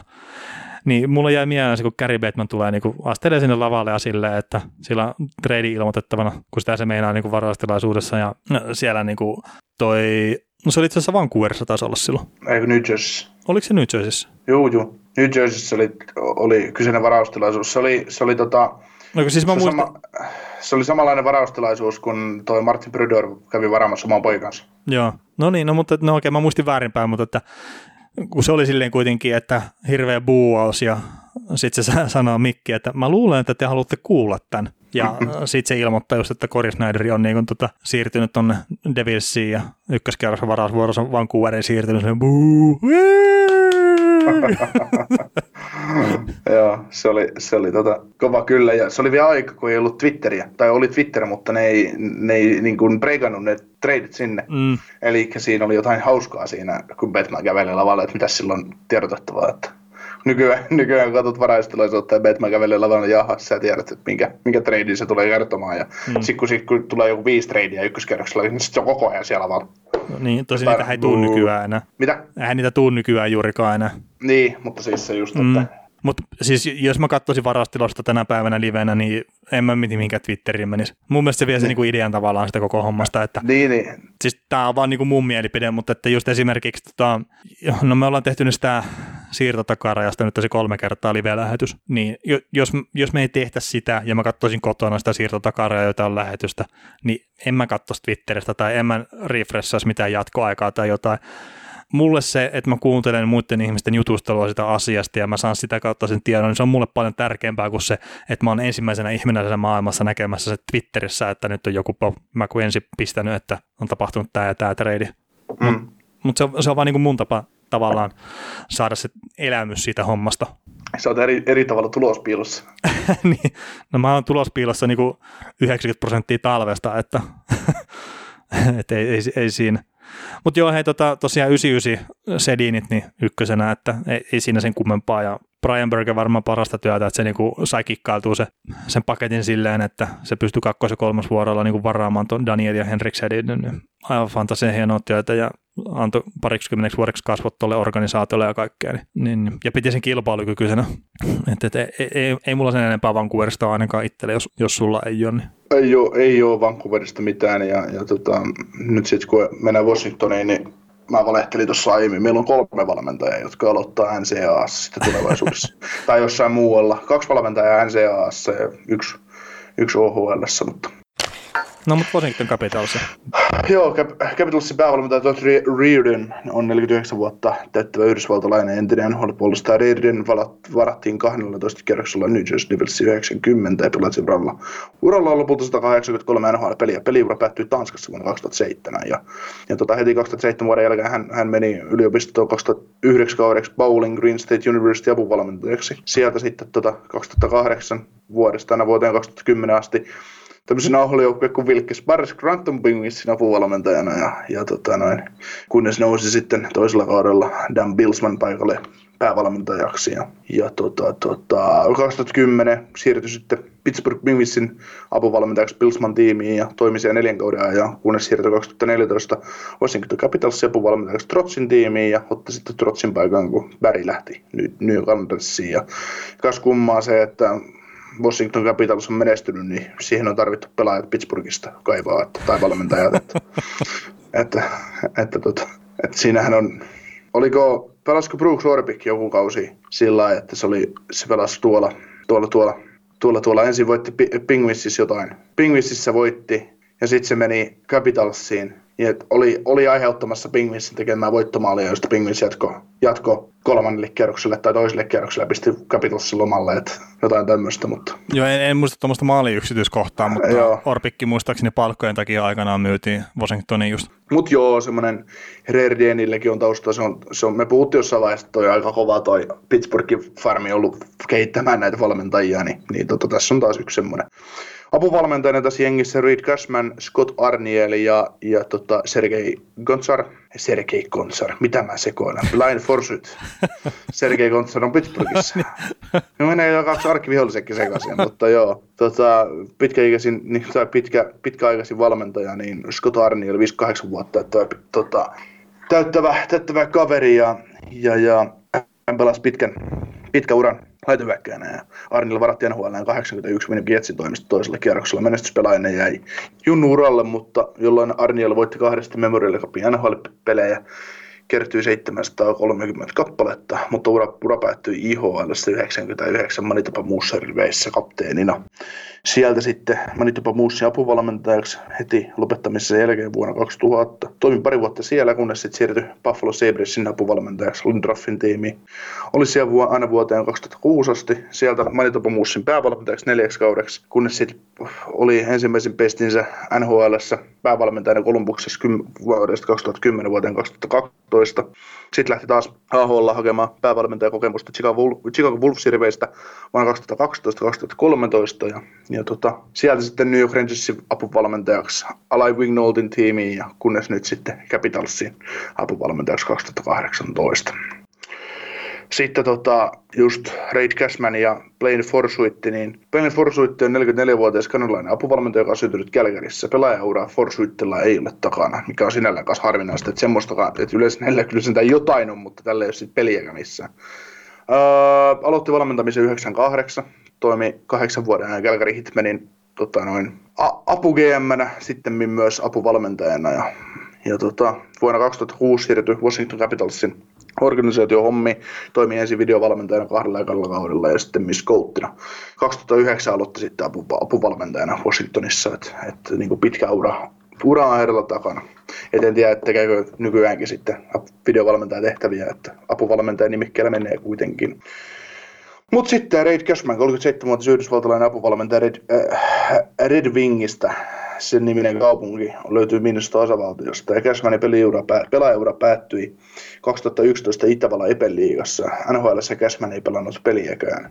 Valmennusura alkoi 2011, toimi aina, yliopisto, toimi aina vuoteen 2016 asti yliopistojoukkue Quinnipiac University apuvalmentajana. Siellä oli semmoinen päävalmentaja kuin Rand Becknold, on edelleen Eli on siis tosi pitkäaikainen Quinnipiakin coach, että jostain 90-luvun alusta, 80-luvun lopusta taitaa olla ollut päävalmentajana tuolla. Mutta tota, joo, sieltä 2016 vuonna Hershey, Hershey Bearsin apuvalmentajaksi Troy Manni oli pääkoutsi, oli pari kautta siellä, kunnes 2018 nousi tähän Raidenin tiimiin ja palvelee tämän, tämän kauden loppuun, kunnes sitten ensi kaudeksi siirtyy Dartmouthin collegeen päävalmentajaksi yliopistoon. Ja ja tota, Washington Capitalsilla nyt ei ollut tästä, tästä mitään, mitään sen enempää sanottavaa tästä, että hän nyt onnittelee, onnittelee tätä Cashmania tästä diilistä ja, ja, tota, ja on niin tosi tyytyväisiä siitä, mitä ne on neljän viimeisen vuoden ajan tehnyt tälle organisaatiolle. Ja, ja tota, oli niin kuin tota, joukkueen vastapuolustajien puolustajien valmentamisesta ja, ja tota, tota, otti, oli ensin kun Todd Reardon, Reardon oli tässä Trotsin tiimissä, valmennustiimissä, niin puolustaja valmentajana, niin silloin kun Reardon yleni, yleni päävalmentajaksi, niin Cashman otti sitten tämän puolustajan valmentajapaikan tästä tiimistä ja jotkut sitä hommaa sitten tuossa tiimissä ja, ja taas on semmoinen niin pesti, että valmentaja haluaa päästä päävalmentajaksi, päävalmentajaksi johonkin sarjaan ja kasvattaa niin kokemusta. Että nämä on tämmöisiä mm. hienoja reittejä, että, että ei ollut, rahaa varmaan tulisi No rahaa varmaan saa ihan yhtä paljon yliopistosta ja NHLstä, mutta, mutta niin kuin lähdetään pienempiin valoihin kasvattaa hauiksi. Niin, ja sitten ei ole mitään hajua, mikä tämä Cashman tai Cashmanin rahamiehen tämä niin perhetilanne esimerkiksi on, mutta että jos nyt heittää, että on 37-vuotias, saattaa olla puoliso, saattaa olla pieniä lapsia, niin tuolla yliopistossa saattaa olla vähän pitempi tämä ura niin kuin valmentajapuolella niin kuin yhdessä paikassa. Et jotkut arvostaa semmoistakin, että ei tarvitse vaihtaa kaupunkia joka toinen vuosi. Niin ja näillä on se, että ne on tota, noin viikot kotona. Hmm. Että ei, ei tarvitse matkustaa, että, että asutaan siinä kampuksella ja, tai kampuksen lähellä ja vedetään reeniä viikot ja viikonloppu pelataan. Hmm. Mutta mut siis toki onhan se tietenkin, että tuonne menee päävalmentajaksi, niin on se semmoinen erilainen näyteikkuna sitten taas NHL päävalmentaja pestiin sitten pitkällä tähtäimellä. Kyllä, kyllä.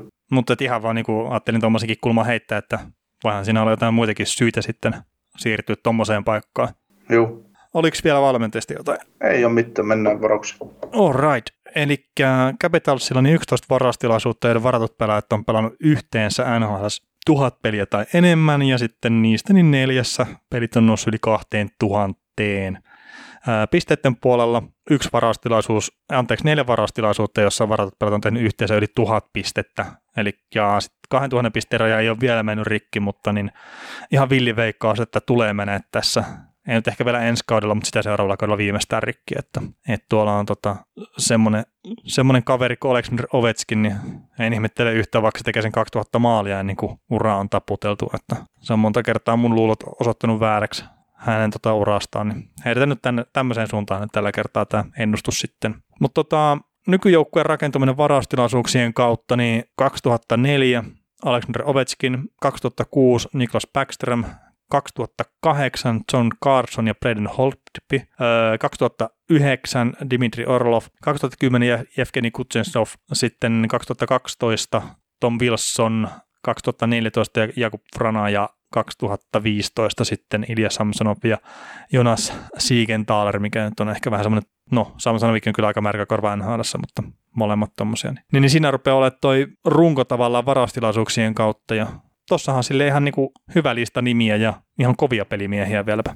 Niin, että se ei ole yllätys, että Washington Capitals taistelee vuosi toisessa perämestaruudesta. No ei, ei se nyt mikään semmoinen maailman suuri yllätys pitäisi olla, kun katsoo tota. Ja toki siellä Ovechkin ja Backstromilla rupeaa jo vähän ikää olla Mike Carsonikaan nuori poika.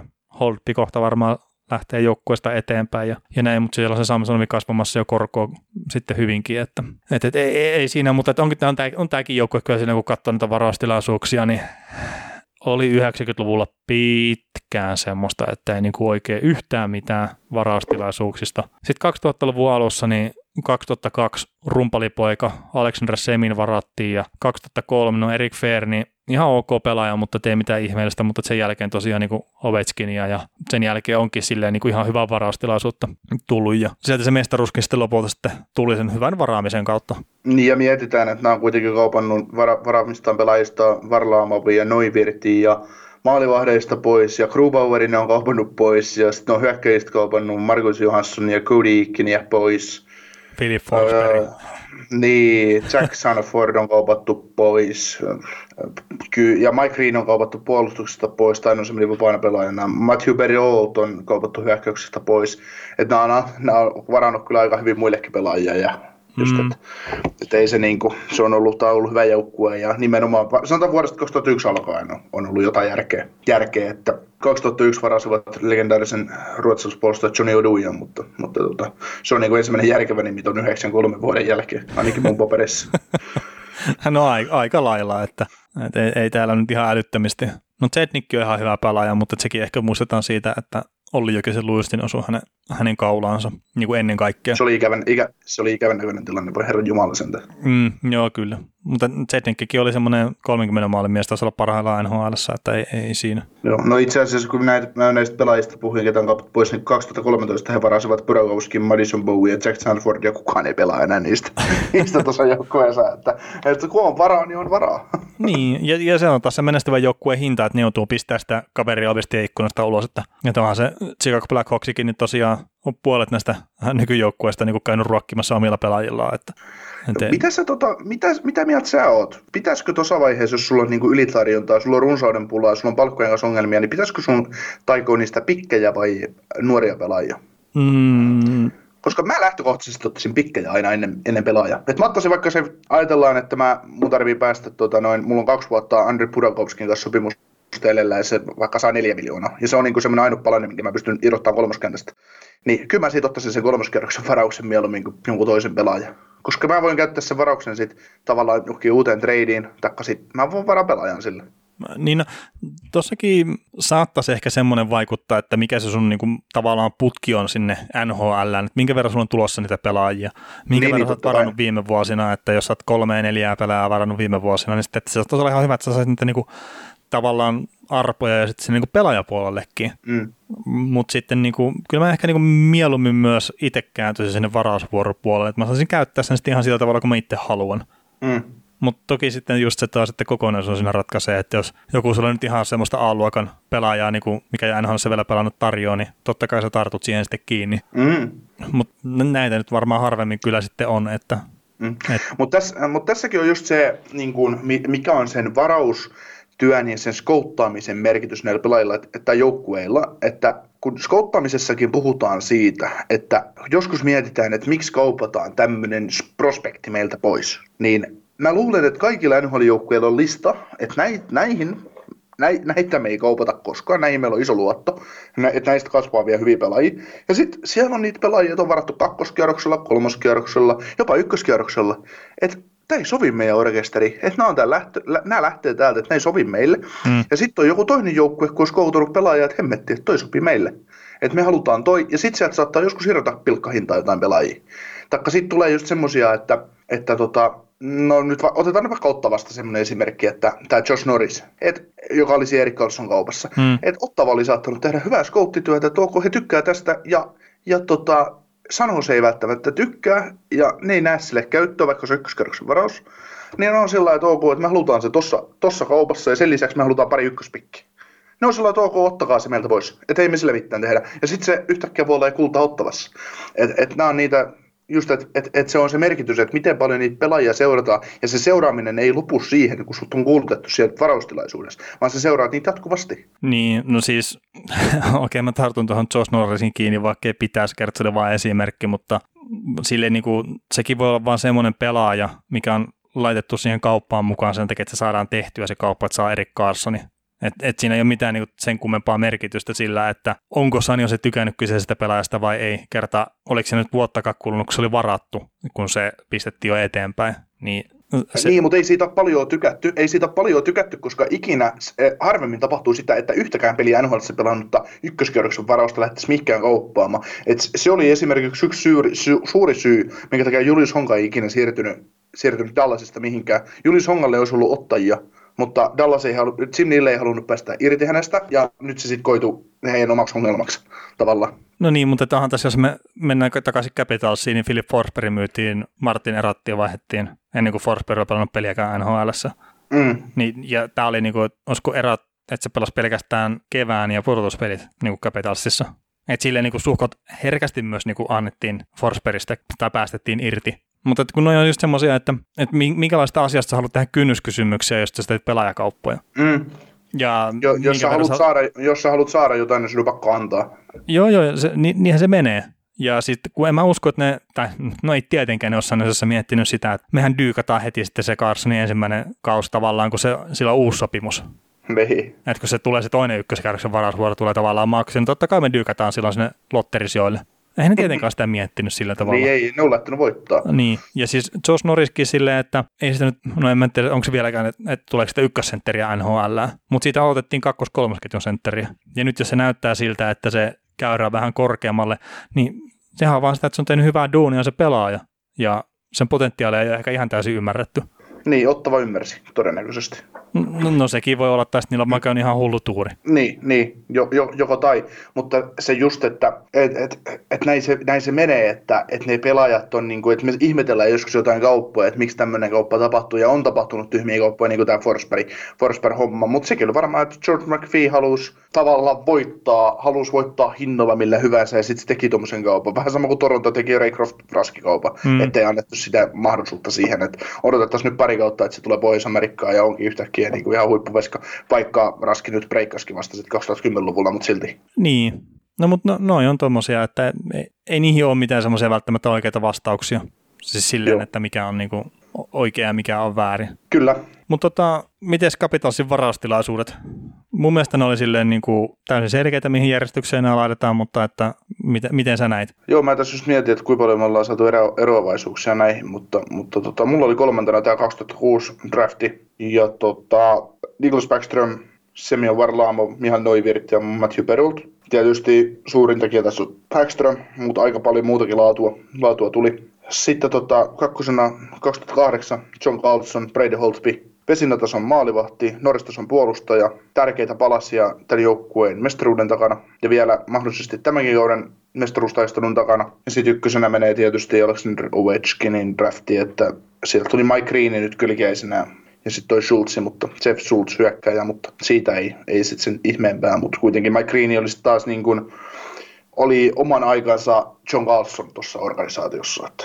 Hmm. Eikö tämä ollut jo pakko? Se on Justin. No. Mutta ihan, ihan, ihan, sama, ihan, siis ihan sama, mutta Jeff taitaa olla etunimi ja, no, ja joo, ei siis... Dan, Dan, Dan Schultzin, mutta en ole ihan varma. Joo, joo, joo. No, mutta vai luke, lu, lu, lu, lu, lukeeko se tossa? Meillä on, meillä on, meillä on täällä sinun, sinun tekemiä hienoja, hienoja tota noin, paintilla tehtyjä, ilmeisesti tehtyjä tuota sydämejä, ja sieltä lukee, Jeff Schultz on puolustaja, että Joo. olit, olit oikeassa. Joo, siitä mä katsoin, että D, niin että ymmärränkö nyt ihan täysin väärin tämän, mutta ja ei ole Paintilla, on tehty semmoisella niinkin hienolla työkalulla kuin Snipping Tool. Oi jumala, mikä se on?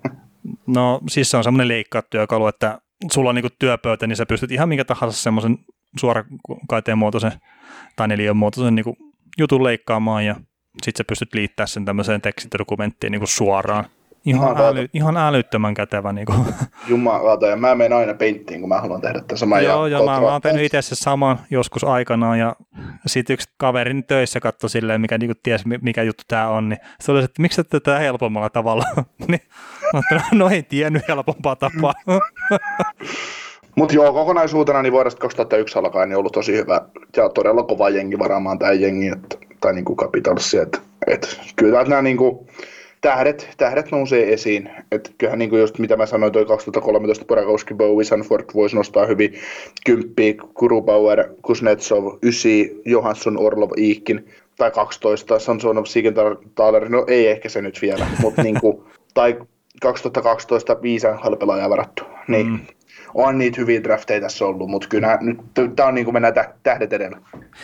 Joo, ja no siis mäkin kun katson tätä, että mitä mä niin kuin laitoin tänne mainintalistalle, niin tässä on aika paljon kuitenkin sille, että 90 Peter Pondra varattu, aivan älyttömän huikea NHL-pelaaja, 92 Sergei Kontsar, yksi huikeimpia NHL-pakkeja, mitä niin kuin itse muistaa just tuosta 90-luvulta, 2000-luvun alussa. 2002 Alexander Semin, hashtag rumpalipoika, ja siis äh, Semin on saanut siitä ihan törkeästi paskaa niskansa NHL-markkinoilla, mutta silti se pelasi hei piste per peli tahdilla. On, on, on, on, on, ja, ja siis, no okei, okay, siis on tämä nyt ehkä semmoista pientä piikkiäkin, mutta siis mun mielestä on lähinnä hauska se, se, se tappelun tapainen, mikä hänellä oli. Ja en mä niinku mieti sitä sille, silleen niinku mitenkään pahalla että, tai näin, mutta että mä saan sitä iloa, on se oikein tai väärin, niin niin, niin ehkä se, se on niin kuin omalla tavallaan hieno juttu. Ja sitten 2010 tosiaan Kuznetsovi 2012 Wilson ja Forsberg, niin nämä ei mahtunut mulla tosiaan top kolmeen. Ja tässä jos joku muu joukko olisi otettu, niin tässä olisi ollut top kolme varastilaisuudet varmasti noiden joukossa. Joo, ja me oltaisiin tehty kaksi joukkuetta näillä niin kuin top, kaksi top kolmosta niin kuin näillä drafteilla. Niin. Että näistä olisi niin kuin Torontoon riittänyt pelaajia ihan, ihan hurumykkät. niin, tai Arizonaan, niin, niin. tuosta olisi top vitonen saatu. Ihan helposti. Mutta joo, tota, 2008 on mulla kolmantena, että John Carson ja Brendan Holtmanin tosiaan itselläni kolmanneksi nousi toi, toi että, että en pystynyt sen korkeammalle nostamaan, mutta että ymmärrän sen, minkä takia sä oot nostanut sen niin ylemmäksi, että ykköspakki, ykkösmaalivahti, niin aivan älyttömän hienoa tekemistä, tekemistä siinä. Ja sitten tietenkin kun ottaa huomioon sen, että John Carsonin varausvuoron ne on saanut sillä tavalla, että ne on Steve Emingerin ja kolmas kerroksen varausvuoron siirtänyt Flyersiin, niin ne on saanut siitä sitten varausvuoron, millä ne on Carsonin esimerkiksi varannut, tai sitten, että miten ne sanoo Braden Holtpin, niin ne on tota, Alec Martinezin siirtänyt tuonne Los Angeles Kingsin suuntaan, ja ne on saanut sillä sitten kaksi varausvuoroa, joista toinen on ollut sitten Braden Holtpi niin molemmat on tavallaan tullut kaupan kautta joukkueeseen nämä varausvuorot. Et, et, ei siinä. Ja sitten näillä itse asiassa muutenkin, että niillä oli kahdeksan varausta tuohon 2008 varaustilaisuuteen ja vain kolme viimeistä kaveria ne on varannut sitten niin kuin omilla vuoroilla, että muuten on tehnyt kauppaa siinä kyllä kyseisen varauskesän niin kuin aikana, että ne on saanut tuota pelaajia varattua ja ihan ok osumisia tullut kuitenkin. Joo, tehdäänkö, tehdäänkö seuraava setti sillä että, että tota mennään vain, että vain omilla pikeillä varatut pelaajat. Se, Lyödään se, top kolmannen niistä. Niin. Se, se että täytyy olla oma. Joo. Joo. Mutta tota, 2006 mä nostin kakkoseksi sitten itse, että Niklas Backströmiä, Semyon Varlaamovia ja Matthew Perolttia esimerkiksi, no Michael Neuwirth myös niin mä näkisin, että tuo Backströmin ykkössentteri ja Varlamovikin ykkösmaalivahti ollut pitkään nhl ja sitten Perolt myös ihan hyvä syvyyshyökkääjä, niin tavallaan se laajuus niin ajoi mulla ton 2008 edelle. Ja sitten niin kuin jos maalivahtien osalta, niin voi totta kai heittää niin kuin helposti, että Holppi on parempi, mutta sitten just tuo Carsoni Backströmi, niin mä pidän itse henkilökohtaisesti, on se oikein tai väärin, niin Backströmiä kovempana pelimiehenä kuin Carsoni. Oh, pelipaikallaan siis. No pelipaikallaan tai niin kuin yleisesti ihan, että, että pidän sitä vaan niin kuin ihan älyttömän kovana pelimiehenä. Vaikka... Joo, ei, se, ei, siinä ole niin kuin, ei siinä ole mitään väärää niin. pitää sitä kaveria. Mä itse ajat, mä, mulla painuu se tähtipotentiaali tässä. Mm. Et, et, niin kuin, että tässä on kaksi tähteä, Kalso ja Holtby. Sen takia ne nousi niin Backströmin edellä. Mä taas, vaikka, vaikka tuossa on niin tullut kaksi, sanotaan Varlaamovi Noivirt, ne on, äh, Noivirt on hyvä NHL 2 ja toi on hyvä NHL 1 Kumpikaan ei ole elittiä, Holtby on taas joo. elitti. Joo, joo, joo, joo, mutta että just, että siellä on noin kaksi muuta maalivahtia ja sitten vielä Matthew Parrell, niin mä tavallaan niin kuin laskin, että ne kyllä se yhden Holtbin tavallaan, niin kuin, siinä pystyy tavallaan niin kuin nappaamaan että samanarvoiseksi sitten Backström ja Carson, niin mulla se vaakakuppi niin kääntyi Backströmin suuntaan vaan itsellä. Mutta tosiaan yllätys yllätys sitten ykkösenä 2004, että toi Ovechkin ja Mike Green, että siinä on aika, aika kovat kaverit ja vaan tuo Sami Lepistä tietenkin myös siellä esimerkiksi varattu, mikä on itse asiassa tullut kompensaatiopikkinä sitten NHL suunnalta, että tämmöinen kaveri kuin Kalle Juhansson ei ole tehnyt sopimusta Washington Capitalsiin ja ovat sitten saaneet tuon kompensaatio varausvuoron ja sille tuon Lepistön Samin varanneet. Joo, miten se, oliko sinne joku tietty sääntö, että kompensaatiopikki ei, ei, ei ollut niin kuin esimerkiksi top kolme kierroksella? Vai pystyykö se saamaan Pystyy saamaan, kun siis esimerkiksi C. Weber ja Patrice Persson on ihan varattu myös siellä kompensaatiopikeillä. Niin. Niin se riippuu kakkos... siitä, no joo se on kakkoskierroksella, mä ykköskierroksella ei varmaan saanut, näin mä heittäisin. Joo. Mutta se meni jotenkin sen niin kuin pelaajan tason mukaan, että miten hyvä se pelaaja oli. Ja, niin, vai, menikö, semmoinen... vai jos, meni, jos meni vapailla markkinoilla tietyllä rahasummalla sainos johonkin, niin se rahasumma on varmaan ollut määrittämässä sitä, että mikä se kompensaatio on. No se, sekin voi olla. Mä en muista ihan tarkkaan, mikä se sääntö oli, mutta sekin Joo, voi koska... olla, että se rahasumma niin vaikuttaa siihen, mutta sehän niin. myös pela- pelaajan tasosta kertoo. Niin, niin, niin, niin, se raha määrittää aina pelaajan tasoa ja mm. se on tuonut sen kompensaation, koska todennäköisesti näin, koska, koska sitten taas että samanlaiset offersiitit menee. Mm. Että jos sä, jos sä maksat sille RFA-pelaajalle, sä haluat maksaa sen 10, 8 vuotta tai 7 vuotta ja 12 miljoonaa, niin sit sä saat, joudut antaa ne viisi ykköskierroksen omaa varaustus sille seura- viiden seuraavan vuoden ykköskierroksen varaukset sille joukkueelle. Joo. Ja sitten jos sä, jos sä sainaat sen just 700 tonnilla se pelaaja, niin sä et joudu antaa mitään. Mm. Et si- no siihen on ne ehdot olemassa ja kaikki NHL pleikkarilla pelaavat ihmiset tietää, tietää miten se homma menee. Mutta, mutta ja pleikkarilla no itse... on totta kai oikeat säännöt. Niin kyllä ne menee muuten aika lailla No oikein. varmasti joo, sinne päin. Ei siinä, siis sinne päin, mutta, mutta se on ihan sama, sama systeemi NHL, niin kuin mm, ihan oikeassa niin NHL, että joka vuosi kerrotaan se, ne summat, että, että miten se menee, että monta pikkiä, ja sä et saa tehdä sitä offersiittiä ennen kuin sulla on ne varausvuorot, ja sitten joku joukkue voi tehdä kiusaa, että jos sä oot kaupannut sun oman kakkoskierroksen varausvuoron johonkin sille niin kuin tulle tälle kesälle tai seuraavalle kesälle, aikaisemmin ja sulla on ykkönen ja kolmonen ja sä tarvitset sen kakkosen, että sä voit tehdä sille diili siihen hintaan, kun sä haluat. Ja sitten joku joukko on sellainen, että maksa pari ykköstä mulle siitä, että saat oman kakkosen takaisin. Niin, to- Mutta, toki siinä oli joku semmoinen, mikä nyt tässä viime kesänä tuli ilmi, että ne ei tarvi olla peräkkäisille vuosille ne varausvuoroja, mutta ne pitää olla omia sitten. Että jos sä tekisit esimerkiksi sen, että sä teet var, niinku semmoisen offer siitä, että sä menettäisit vaikka sen kaksi kappaletta ykköskerroksen varausvuoroja, niin se ei tarvitsisi olla niinku 2020 ja 2021.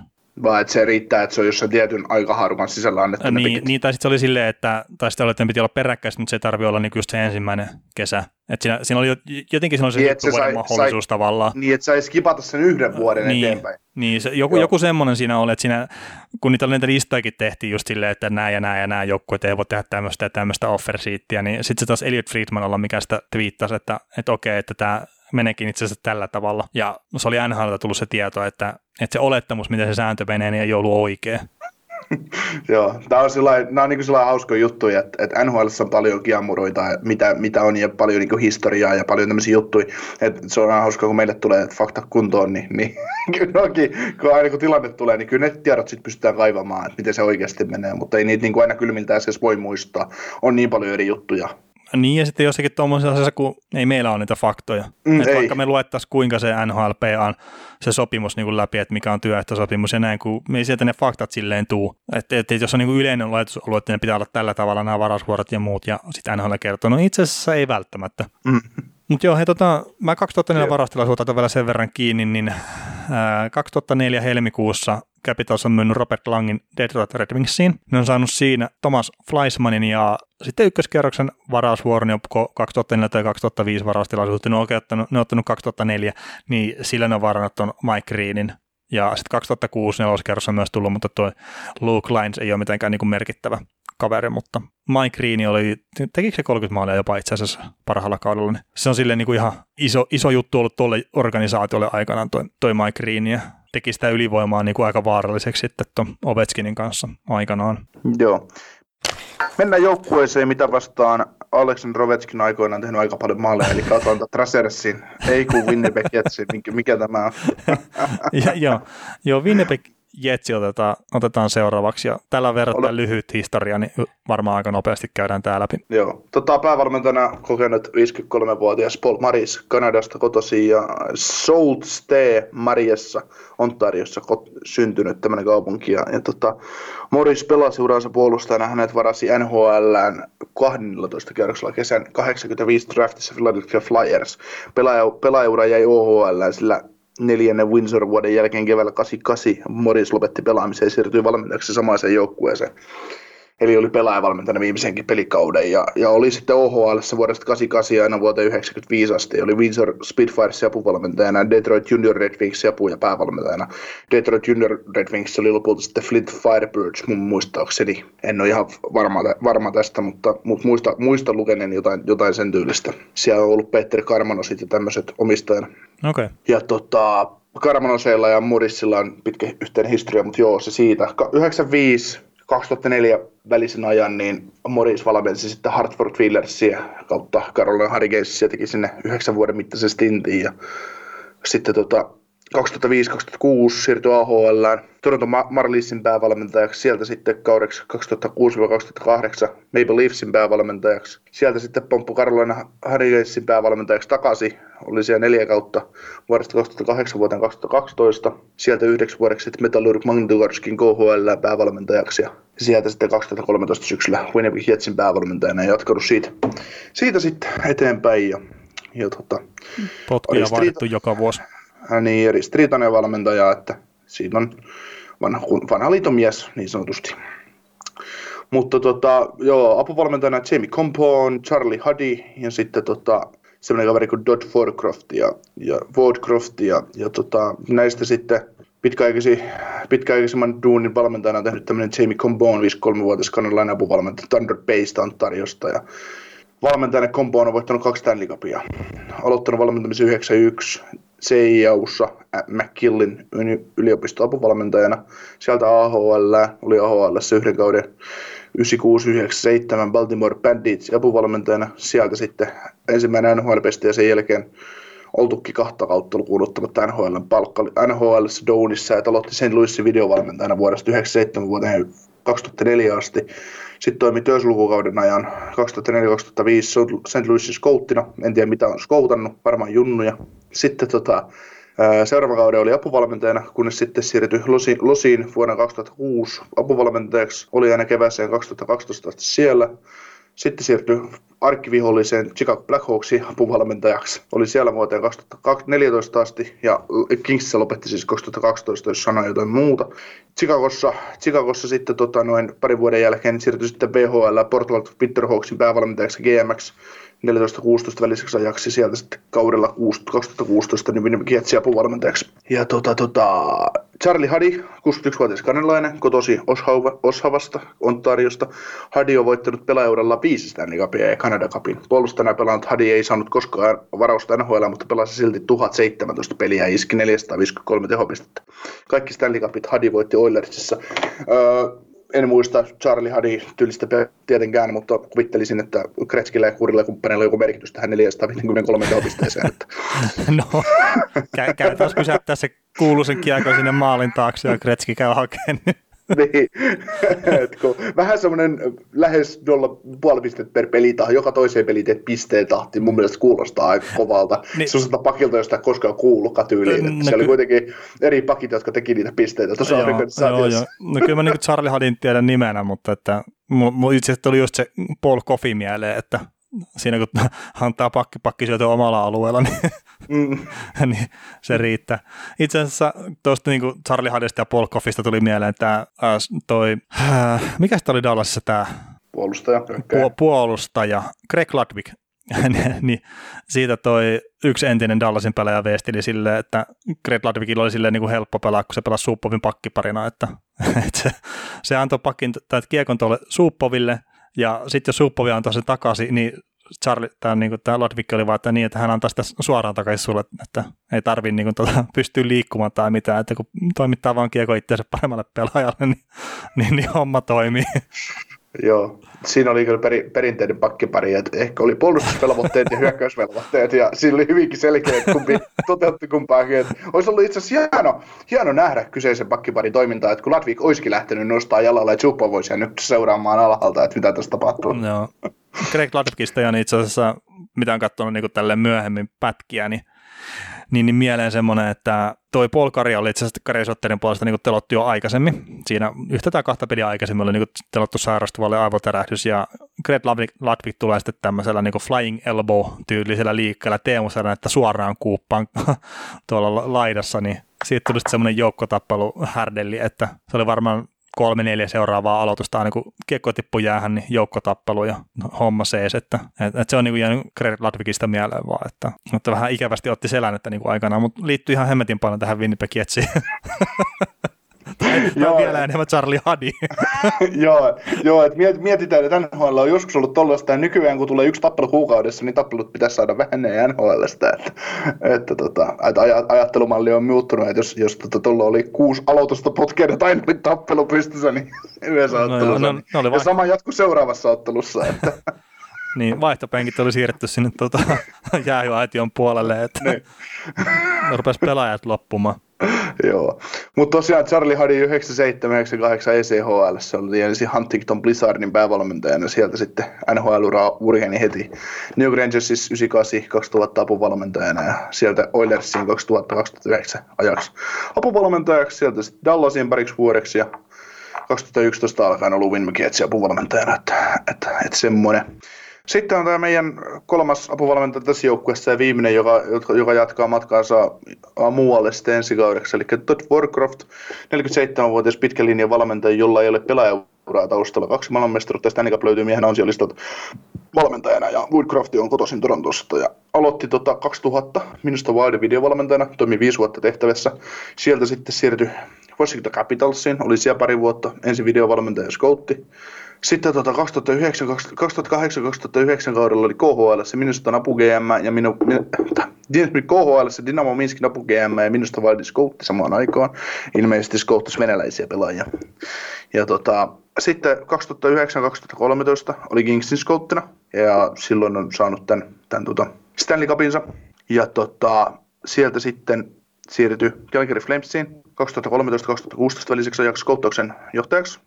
Ja sitten 2016 aloitti Winnipeg Jetsia apuvalmentajana aina vuoteen 2020 tähän kauteen asti ja hoitaa tämän kauden loppuun, kunnes sitten siirtyy jatkaa uraansa yliopistossa Vedemontin yliopiston päävalmentajana tämän kauden jälkeen. Ja, ja tota, saattaa olla itse videovalmentaja tälläkin hetkellä, että, että tekee kyllä jälkihommia, mutta saattaa se videovalmennus olla siellä kanssa osa, osallaan, osallaan mukana tälle kaverilla, mutta joo, tähän Woodcraftiin niin aika paljon ylisanaa tulee tuolta Vermontin suunnalta, että, että tota, Hockey Easti divisioona, missä Vermontti on, niin se kuuluu niin kuin kovin tiimeihin tai niin kuin kovin divareihin ja pääsee ensimmäistä kertaa päävalmentajaksi, päävalmentajaksi ja, ja tota, Woodcrafti, Woodcrafti puhuu aika hyvin siitä, että että on niin kuin hieno mahdollisuus päästä kovaan divariin ja kehittää, kehittää itseään valmentajana ja päästä tota, noin, valmentamaan parhaita valmentajia vastaan myös, että, että se on niin kuin hyvin hieno haaste hänelle ja, ja tota, sanoo niin kuin hienosti, että jos et sä ole valmis ottaa niin kuin haasteita vastaan päivittäisessä, päivittäisessä työssä valmentaja, niin, niin sä et ole todennäköisestikään saamassa niin kuin suurin saavutuksia uralla, että, tai niin kuin paljon menestystä. Että se on niin kuin, mun mielestä tosi hienosti sanottu, että se on mm. niin kuin, periaatteessa me kaikissa, kaikissa hommissa, että et, et ihan sama mitä työtä sä teet, että jos sulle tarjotaan vähän parempaa juttua siinä, vähän enemmän vastuuta, niin ota se. Et mua ainakin itteeni ärsyttää, ärsyttää, jos mulla on ympärillä sellaisia ihmisiä, että niille lyödään niinku tavallaan haaste eteen. Että ok, että lähde. Että nyt uh, sulla on mahdollisuus tavallaan ottaa steppi ylöspäin, että lähde siihen, niin sitten ollaan sellainen, että en mä viitti, en mä jaksa, no en siis, mä en mä pysty. Mä sanoisin tuohon silleen, että ihmiset on hyvä tiedostaa, että missä kohtaa ne on onnellisia. Jos ne ei ole tota, onnellisia siitä, että niillä on vastuuta ja ne joutuu kantaa sitä vastuuta muistakin kuin itsestään, niin missään nimessä sitä vastuuta ei kannata ottaa. Joo, niin Mutta, siis on. Ja sitten jos sä oot niinku tyytyväinen tavallaan siinä, että sä teet sitä jotain juttua ilman suurempaa vastuuta, niin älä, älä lähde muuttaa sitä. Joo, se, joo, tämmöisessä tapauksessa se on hyvä, mutta sitten on myös niitä ihmisiä, ketkä saattaa olla just semmoisessa vähän pienemmässä jutussa alkuus, ja sitten ne on, kun elämässä jo haasteita ja kaikki on tylsää, ja sitten sulle tarjotaan sitä mahdollisuutta ottaa mm. se step, seuraava steppi. En mä pysty, en, mä, en musta siihen. Se on niinku tämmöistä puhetta. Niin no siinä joo. vaiheessa se valittaminen tavallaan, että mä nyt lisään tähän se valittamisen, mutta sä oot siinä jo ihan, ihan oikeassa, että jos jos sä koet, että jos sä painat, painat duunia tonni 500 palkalla, hoidat vain ruutus sen kahdeksan tuntia päivästyyliin jossain perusduunissa, ja otat siitä palkan, ja sitten sit, tota noin, ja sä oot siihen tuohon, että tää on mulle ihan fine, mä suoriudun tästä ja tää on sillä kiva ja tästä mä pärjään tällä. Ja sitten jos sulla on niinku epä, jos sulle tarjotaankin, että onko, että sä tulet työjohtajaksi tähän näin, että sä rupeat ot, ottaa vastuun näistä samankaltaisista kuin sä, niin jos sä koet, että et, et, A, mä en halua olla kavereitteni pomo, tai sitten se B, että et, et, tämä niinku, en mä, ei musta ole tuohon, niin siihen ei todellakaan kannata lähteä. Mutta mm. mitä tulee niinku urheiluun, niin urheilussa sun täytyy olla aina niin kilpailuhenkinen, että sun täytyy tavallaan olla valmis parantamaan itseesi. Joo, ja sitten totta kai, niin kuin, että jos on pienikin semmoinen niin kuin kipinä tai muu, niin kuin, että pääsee isompaan rooliin ja mahdollista, niin totta ihmeessä niin kuin siihen pitää mm. hakea ja niin kuin täysillä pyrkiä semmoista kohtaan, mutta sitten jos niin kuin on se silleen, niin kuin, että kokee, että on vaan niin kuin onnellinen siinä, mitä tekee, niin ei sitä kannata välttämättä ehdoin tahdon lähteä muuttaa. Ei. Sitten myöskään. Kert- Joo. Ihan niin kuin voin henkilökohtaista kokemusta sanoa, että ei se vastuu välttämättä tee niin kuin ihmistä yhtään se onnellisemmaksi. Ei. Mutta joo, jos Woodcroftiin ja tähän tulevan pestiin sen verran jatketaan, että hän niinku kuvaili sitä myös hyvin, että, että tämä on jotain sellaista, että mitä hän ei niinku ikinä olisi voinut ajatella, että voisi olla mahdollista, että tämä on, niinku, tää on ihan unelmahomma. Ja, ja tota, sitten Woodcroft on myös niinku kävellyt ylitteen Massachusettsin tai niinku Vermontin yliopiston apuvalmentajan Ben Barrin, eli täällä niinku tämä Schulman, Schulman sanoi, joka on ollut tämän joukkueen, joukkueen GM, kertoo niin hyvin, että mitä pidemmälle niin tämä homma, homma valmentaja niin päätökset meni, niin, tai niin haastattelut meni, niin hän, hän tuli niin entistä enemmän, niin kuin, hän, niin kuin, hän oli todella niin kuin vakuuttunut siitä, mitä tämä Woolcroftilla on tarjota, että hän niin kuin kuulemma pystyy tuomaan uusia, uusia tuoreita ideoita tähän joukkueeseen ja tähän koko heidän yliopisto-ohjelmaansa ja että että miten, miten voidaan, miten voidaan niin kuin kasvattaa pelaajista parempia organisaatioista hyvää ja näin. Ja, ja tota, että tämä, niin kuin, tämä GM uskoo, että tästä Todd Woodcroft tulee olemaan tosi hyvä johtaja tai päävalmentaja tuossa mm. joukkueessa. Ja, ja tota, viiden vuoden sopimus Vermonttiin ja palkkaa 275 tonnia kaudessa. Sitten, en, kyllä mäkin voin sillä rahalla lähteä haasteita kokeilemaan. ja tota, niin kauan kuin tämä on tämä korona, korona ajaa niin kuin semmoiseen epä, varmuuteen kaikki nämä hommat, niin Woodcraftin palkkaa vaan, vaan tota 165 tonnia kaudesta, että, että tota, et mikä siinä, että niin. saisi varmaan NHL sitä saman, mutta pääsee, pääsee nyt tota noin viisi vuotta olen päävalmentajana tuolla ja tekemään tulosta junnujen kanssa, niin toden, mä, siis ja tämmöiset kaverit kun puhuu, niin pistetään mieleen, kyllä tämä tulee NHL, olen päävalmentaja joskus, tämä kaveri. Mahdollisesti. Tota, äh, varaustilaisuudet niin kuin Winnipeg Jetsin kohdalla, että jos nyt unohdetaan se Atlanta Thrashers-aika, niin 2011-2015, niin tuossa on viisi varaustilaisuutta, että siinä ei ole mitään älytöntä, siis silleen. Joo, mutta mun mielestä, mun mielestä tämä koko organisaatio ei varannut mitään järkevää vuoden 2002 jälkeen. Oliko se silloin, silloin kun Kari Lehtonen varattiin? Joo, ja ennen sitäkin varattiin aika paljon laatua tuohon organisaatioon. Et meillä on rima nyt aika korkealla, että mitä sä meinaat sieltä tykittää No joo, siis mä itse asiassa niin olin tulossa siihen, että tuossa niin organisaatiossa on yksi niin Atlanta-aikainen varaus, jos mä ihan väärin sitä katsoin, niin se on Brian Needle. Ja sitten vuodesta 2011 niin, niin käytännössä varaamalla rakentanut tuon joukkue uudestaan ja se on aivan käsittämättömän hieno suoritus. Et jos tässä niin katsotaan, että 2011 Mark Seifel ja Adam Lowry varattu, 2012 on Conor Hellebaik, 2013 Josh Morris ja Andrew Cobb ja sitten Tucker Pullman, mikä on vähän niin enää NHL-pelaaja, 2014 Nikola Ehlers, 2015 Kyle Connor ja Jack Roslavik ja sitten on myös Mason Appletonia ja Sami Nikua. Ja sitten tuolla niin myös 2012 niin esimerkiksi Jacob Trupa varattu, mikä on jo myyty pois, ja 2016 taisi myös joku niin pelimiehen tapainen tipahtaa joukkueeseen, niin se mitä Winnipeg on tehnyt varausrintamalla, niin se on ihan käsittämättömän hienoa. Et Joo, se on... ja Sevel Dejoffi on tehnyt todella hyvää työtä että, et, ja, ja, ja, koko tiimi, että kun tämä joukkue, ja näähän ei ole ikinä niin kuin rönsyillyt tuolla, niin kuin Winnipeg Jetsin aikana, niin ei olla rönsyilty tuolla vapaalla markkinoilla juuri ollenkaan. Ei, ei, no parina viime vuonna ne on niin pikkasen lähtenyt hakemaan sitä. Et kun ei ollut mitään tavallaan niin kuin järkeä lähteä sitä ennen hakea niin kuin vapaata markkinoilta mitään iso. Tai itse asiassa nyt kun sä vapaata markkinoilta, niin mä heti hyppäsin sen siirtotakarjalle. Tavallaan. Että silloin on niin parina viime vuonna yrittänyt siirtotakareita hakea vähän boostia siihen joukkueeseen. Mutta vapailla markkinoilla ei ole niin oikeastaan ikinä tosiaan semmoista niin kuin, järkevää tehnyt, sanotaan näin. Niin, jos, jos sä oot Winnipeg Jetsin kannattaa, niin ensimmäinen seitsemättä on sulle ihan paskapäivä aina. Että kaikki muut, siellä painetaan Milan sille seitsemän, kuuden vuoden diiliä ja tehdään isoja sopimuksia ja sieltä taas lähti lihat ja meille jäi, meille jäi joku tyyppi. No niin. Mutta joo, ei se ensimmäinen seitsemättä, niin mä näkisin, että siellä mitään muuta kuin hävittävää niin kuin pääsääntöisesti. Että nämä, tavarisit ja tämmöiset, mitä niin kuin tulee silloin tällä saataville, niin ne on aika vähissä. On, on. Mutta tota, mä en tiedä, onko tässä niinku sille loppupeleissä mitään järkeä pistää järjestykseen näitä muutamia varaustilaisuuksia, mutta meillä olisi niinku ilmeisesti silleen niinku sama järjestys niin, näissä. Niin siis, no mähän on pistänyt tänne, että 2002 on kolmas, 2002 on kakkonen, 2002 on ykkönen. Että eihän tämä on niinku, tää on niinku harvinaisen yksinkertaista matematiikkaa ja se ei nyt liity Winnipeg Jetsiin enää millään lailla, mutta mutta tota, jos mennään ihan, ihan niin kuin rehellisyyden nimiin, niin ei meidän ole Atlanta, Atlanta aikana tämä joukkueen varas Hitliä ja Kovaltsukkia ja tosiaan Kari Lehtosta ja Brian Littleä ja Jack Bogosiania ja Evander Keinea ja kumppaneita, mutta, ja Patrick Stefanin muun muassa, mutta, ja Pasi Nurmisen ja Braydon Coburnin ja Tobias Enström ja kumppaneita, mutta mut, mut, tota, ei, se, ei se pärjää tälle Winnipeg Jetsin aikaisen sille varaukselle vaan millään lailla. Että. No, kun mä niin mietin sitä, kun just jo tästä Atlanta Thrashersinkin niin varaushistoriaa katsoa, että miten ne pystyy olemaan niin vuodesta toiseen yksi NHL huonompia joukkoita. Niin kuin ne varas kyllä ihan hyvää kaveria sinne joukkueeseen. Sitten teki myös teki semmoisia kauppoja, että niin Keith Tatsakin otti joukkueeseen ja pistää ykköskerrasta niin toiseen suuntaan, että mm. siinä voi niin miettiä, että mikä järki.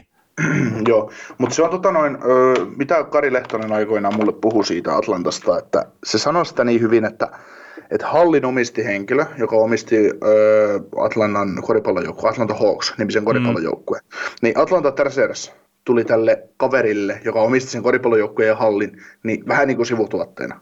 Se oli semmoinen, että aha, että hänellä on NHL-joukkuekin olemassa. Niin Lehtonen kuvaili sitä aikaa Atlantassa sellaisena, että että siellä oli aina semmoista tietynlaista epävarmuutta vähän kaikesta. Mm. Et ei, ei, se, oli niinku, se oli hoideltu vähän sillä tällainen tuollain. Että se oli vaan semmoinen, että kunhan nyt, kunhan nyt leikittiin. Että kun oli mahdollisuus, ja koska tuolla ei se raha ollut niin suuri, kun palkkakatot oli pieniä ja muuten, ja se oli tuommoista kikkailua vaan, niin se oli semmoinen vasemmalla kädellä hoidettu. Että mekin oltaisiin oltu tekijämiehiä varmaan siinä organisaatiossa tyyliin. mutta, mutta, mutta, se just, että niinku, ihan, mitä niinku Lehtonen, Lehtonen puhui niin hemmetin hyvin Dallasissa siitä, että että et heillä on täällä Dallasissa joka päivä, heillä on ruuat, heillä on täällä hyvät punttisalit. Me voidaan tänne hallille tulla aamulla, meillä on aamupalat tehty tänne valmiiksi, että saat syödä ja olla, olla hyvät tilat ja muut. Niin Atlantassa niin ei välttämättä ollut pelin jälkeen lämmitä ruokaa pelaajilla. No. Niin lähdetään ihan tämmöisestä asioista liikenteeseen. Niin se on varmaan yksi syy. Mm, niin Yksi syy, että kuin, kuin vakavasti tuolla on se jääkiekko otettu. No se voi olla, ja siis kun mun käsittääkseni esimerkiksi siellä Dallasissa, niin se koko jääkikkohomman kasvattaminen lähti ihan ruohonjuuritasolta, että ne on rakentanut lisää halleja, sinne on tehnyt junnuohjelmia ja kaikkea tämmöistä, että niin kuin, ne on tiedostanut sen jo silloin, että niiden pitää ruohonjuuritasolta kasvattaa se homma. Et siis koko, te, koko Texasissa siis. Niin, että just se, että ne saa niinku, ei välttämättä just heti ensimmäisenä tai toisena vuonna, mutta sitten niinku pikkuhiljaa saa niinku rakennettua sitä hommaa. Et Atlantassa, Atlantassa lähdettiin veti väärälle jalalle, mm. väärällä tavalla liikenteeseen, koska sinne rakennettiin uusi franchise.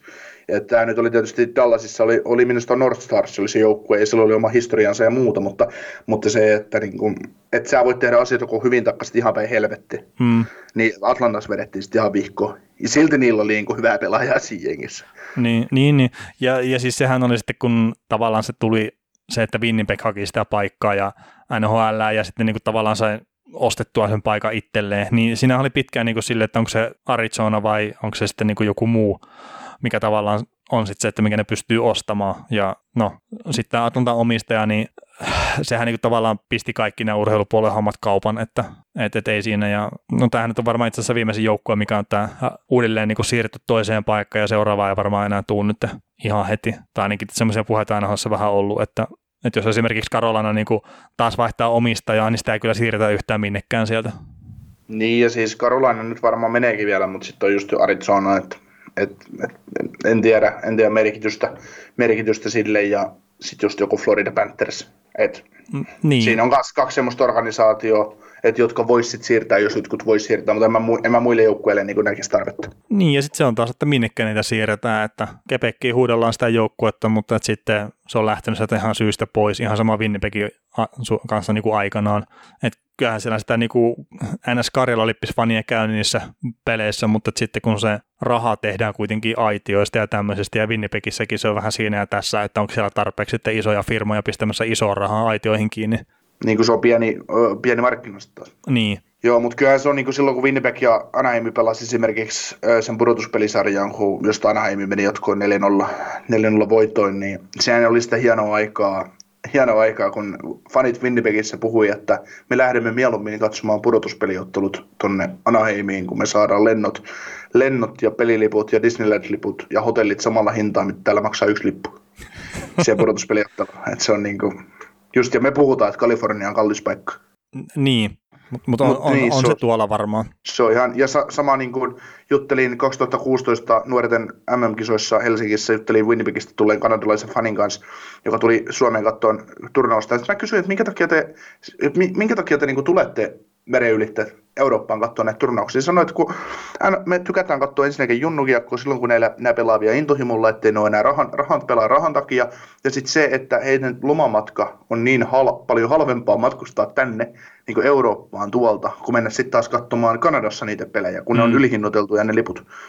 Ja hotellit on siellä kalliita ja näin, että he mieluummin sitten säästää vaikka pari vuotta rahaa, että he pääsee sitten reissaamaan ja nauttii, niin kuin, ottaa kaikki, käyttää vuoden lomat siihen, että ne lähtee Eurooppaan tekee kavereiden kanssa reissuja ja muuta. Että.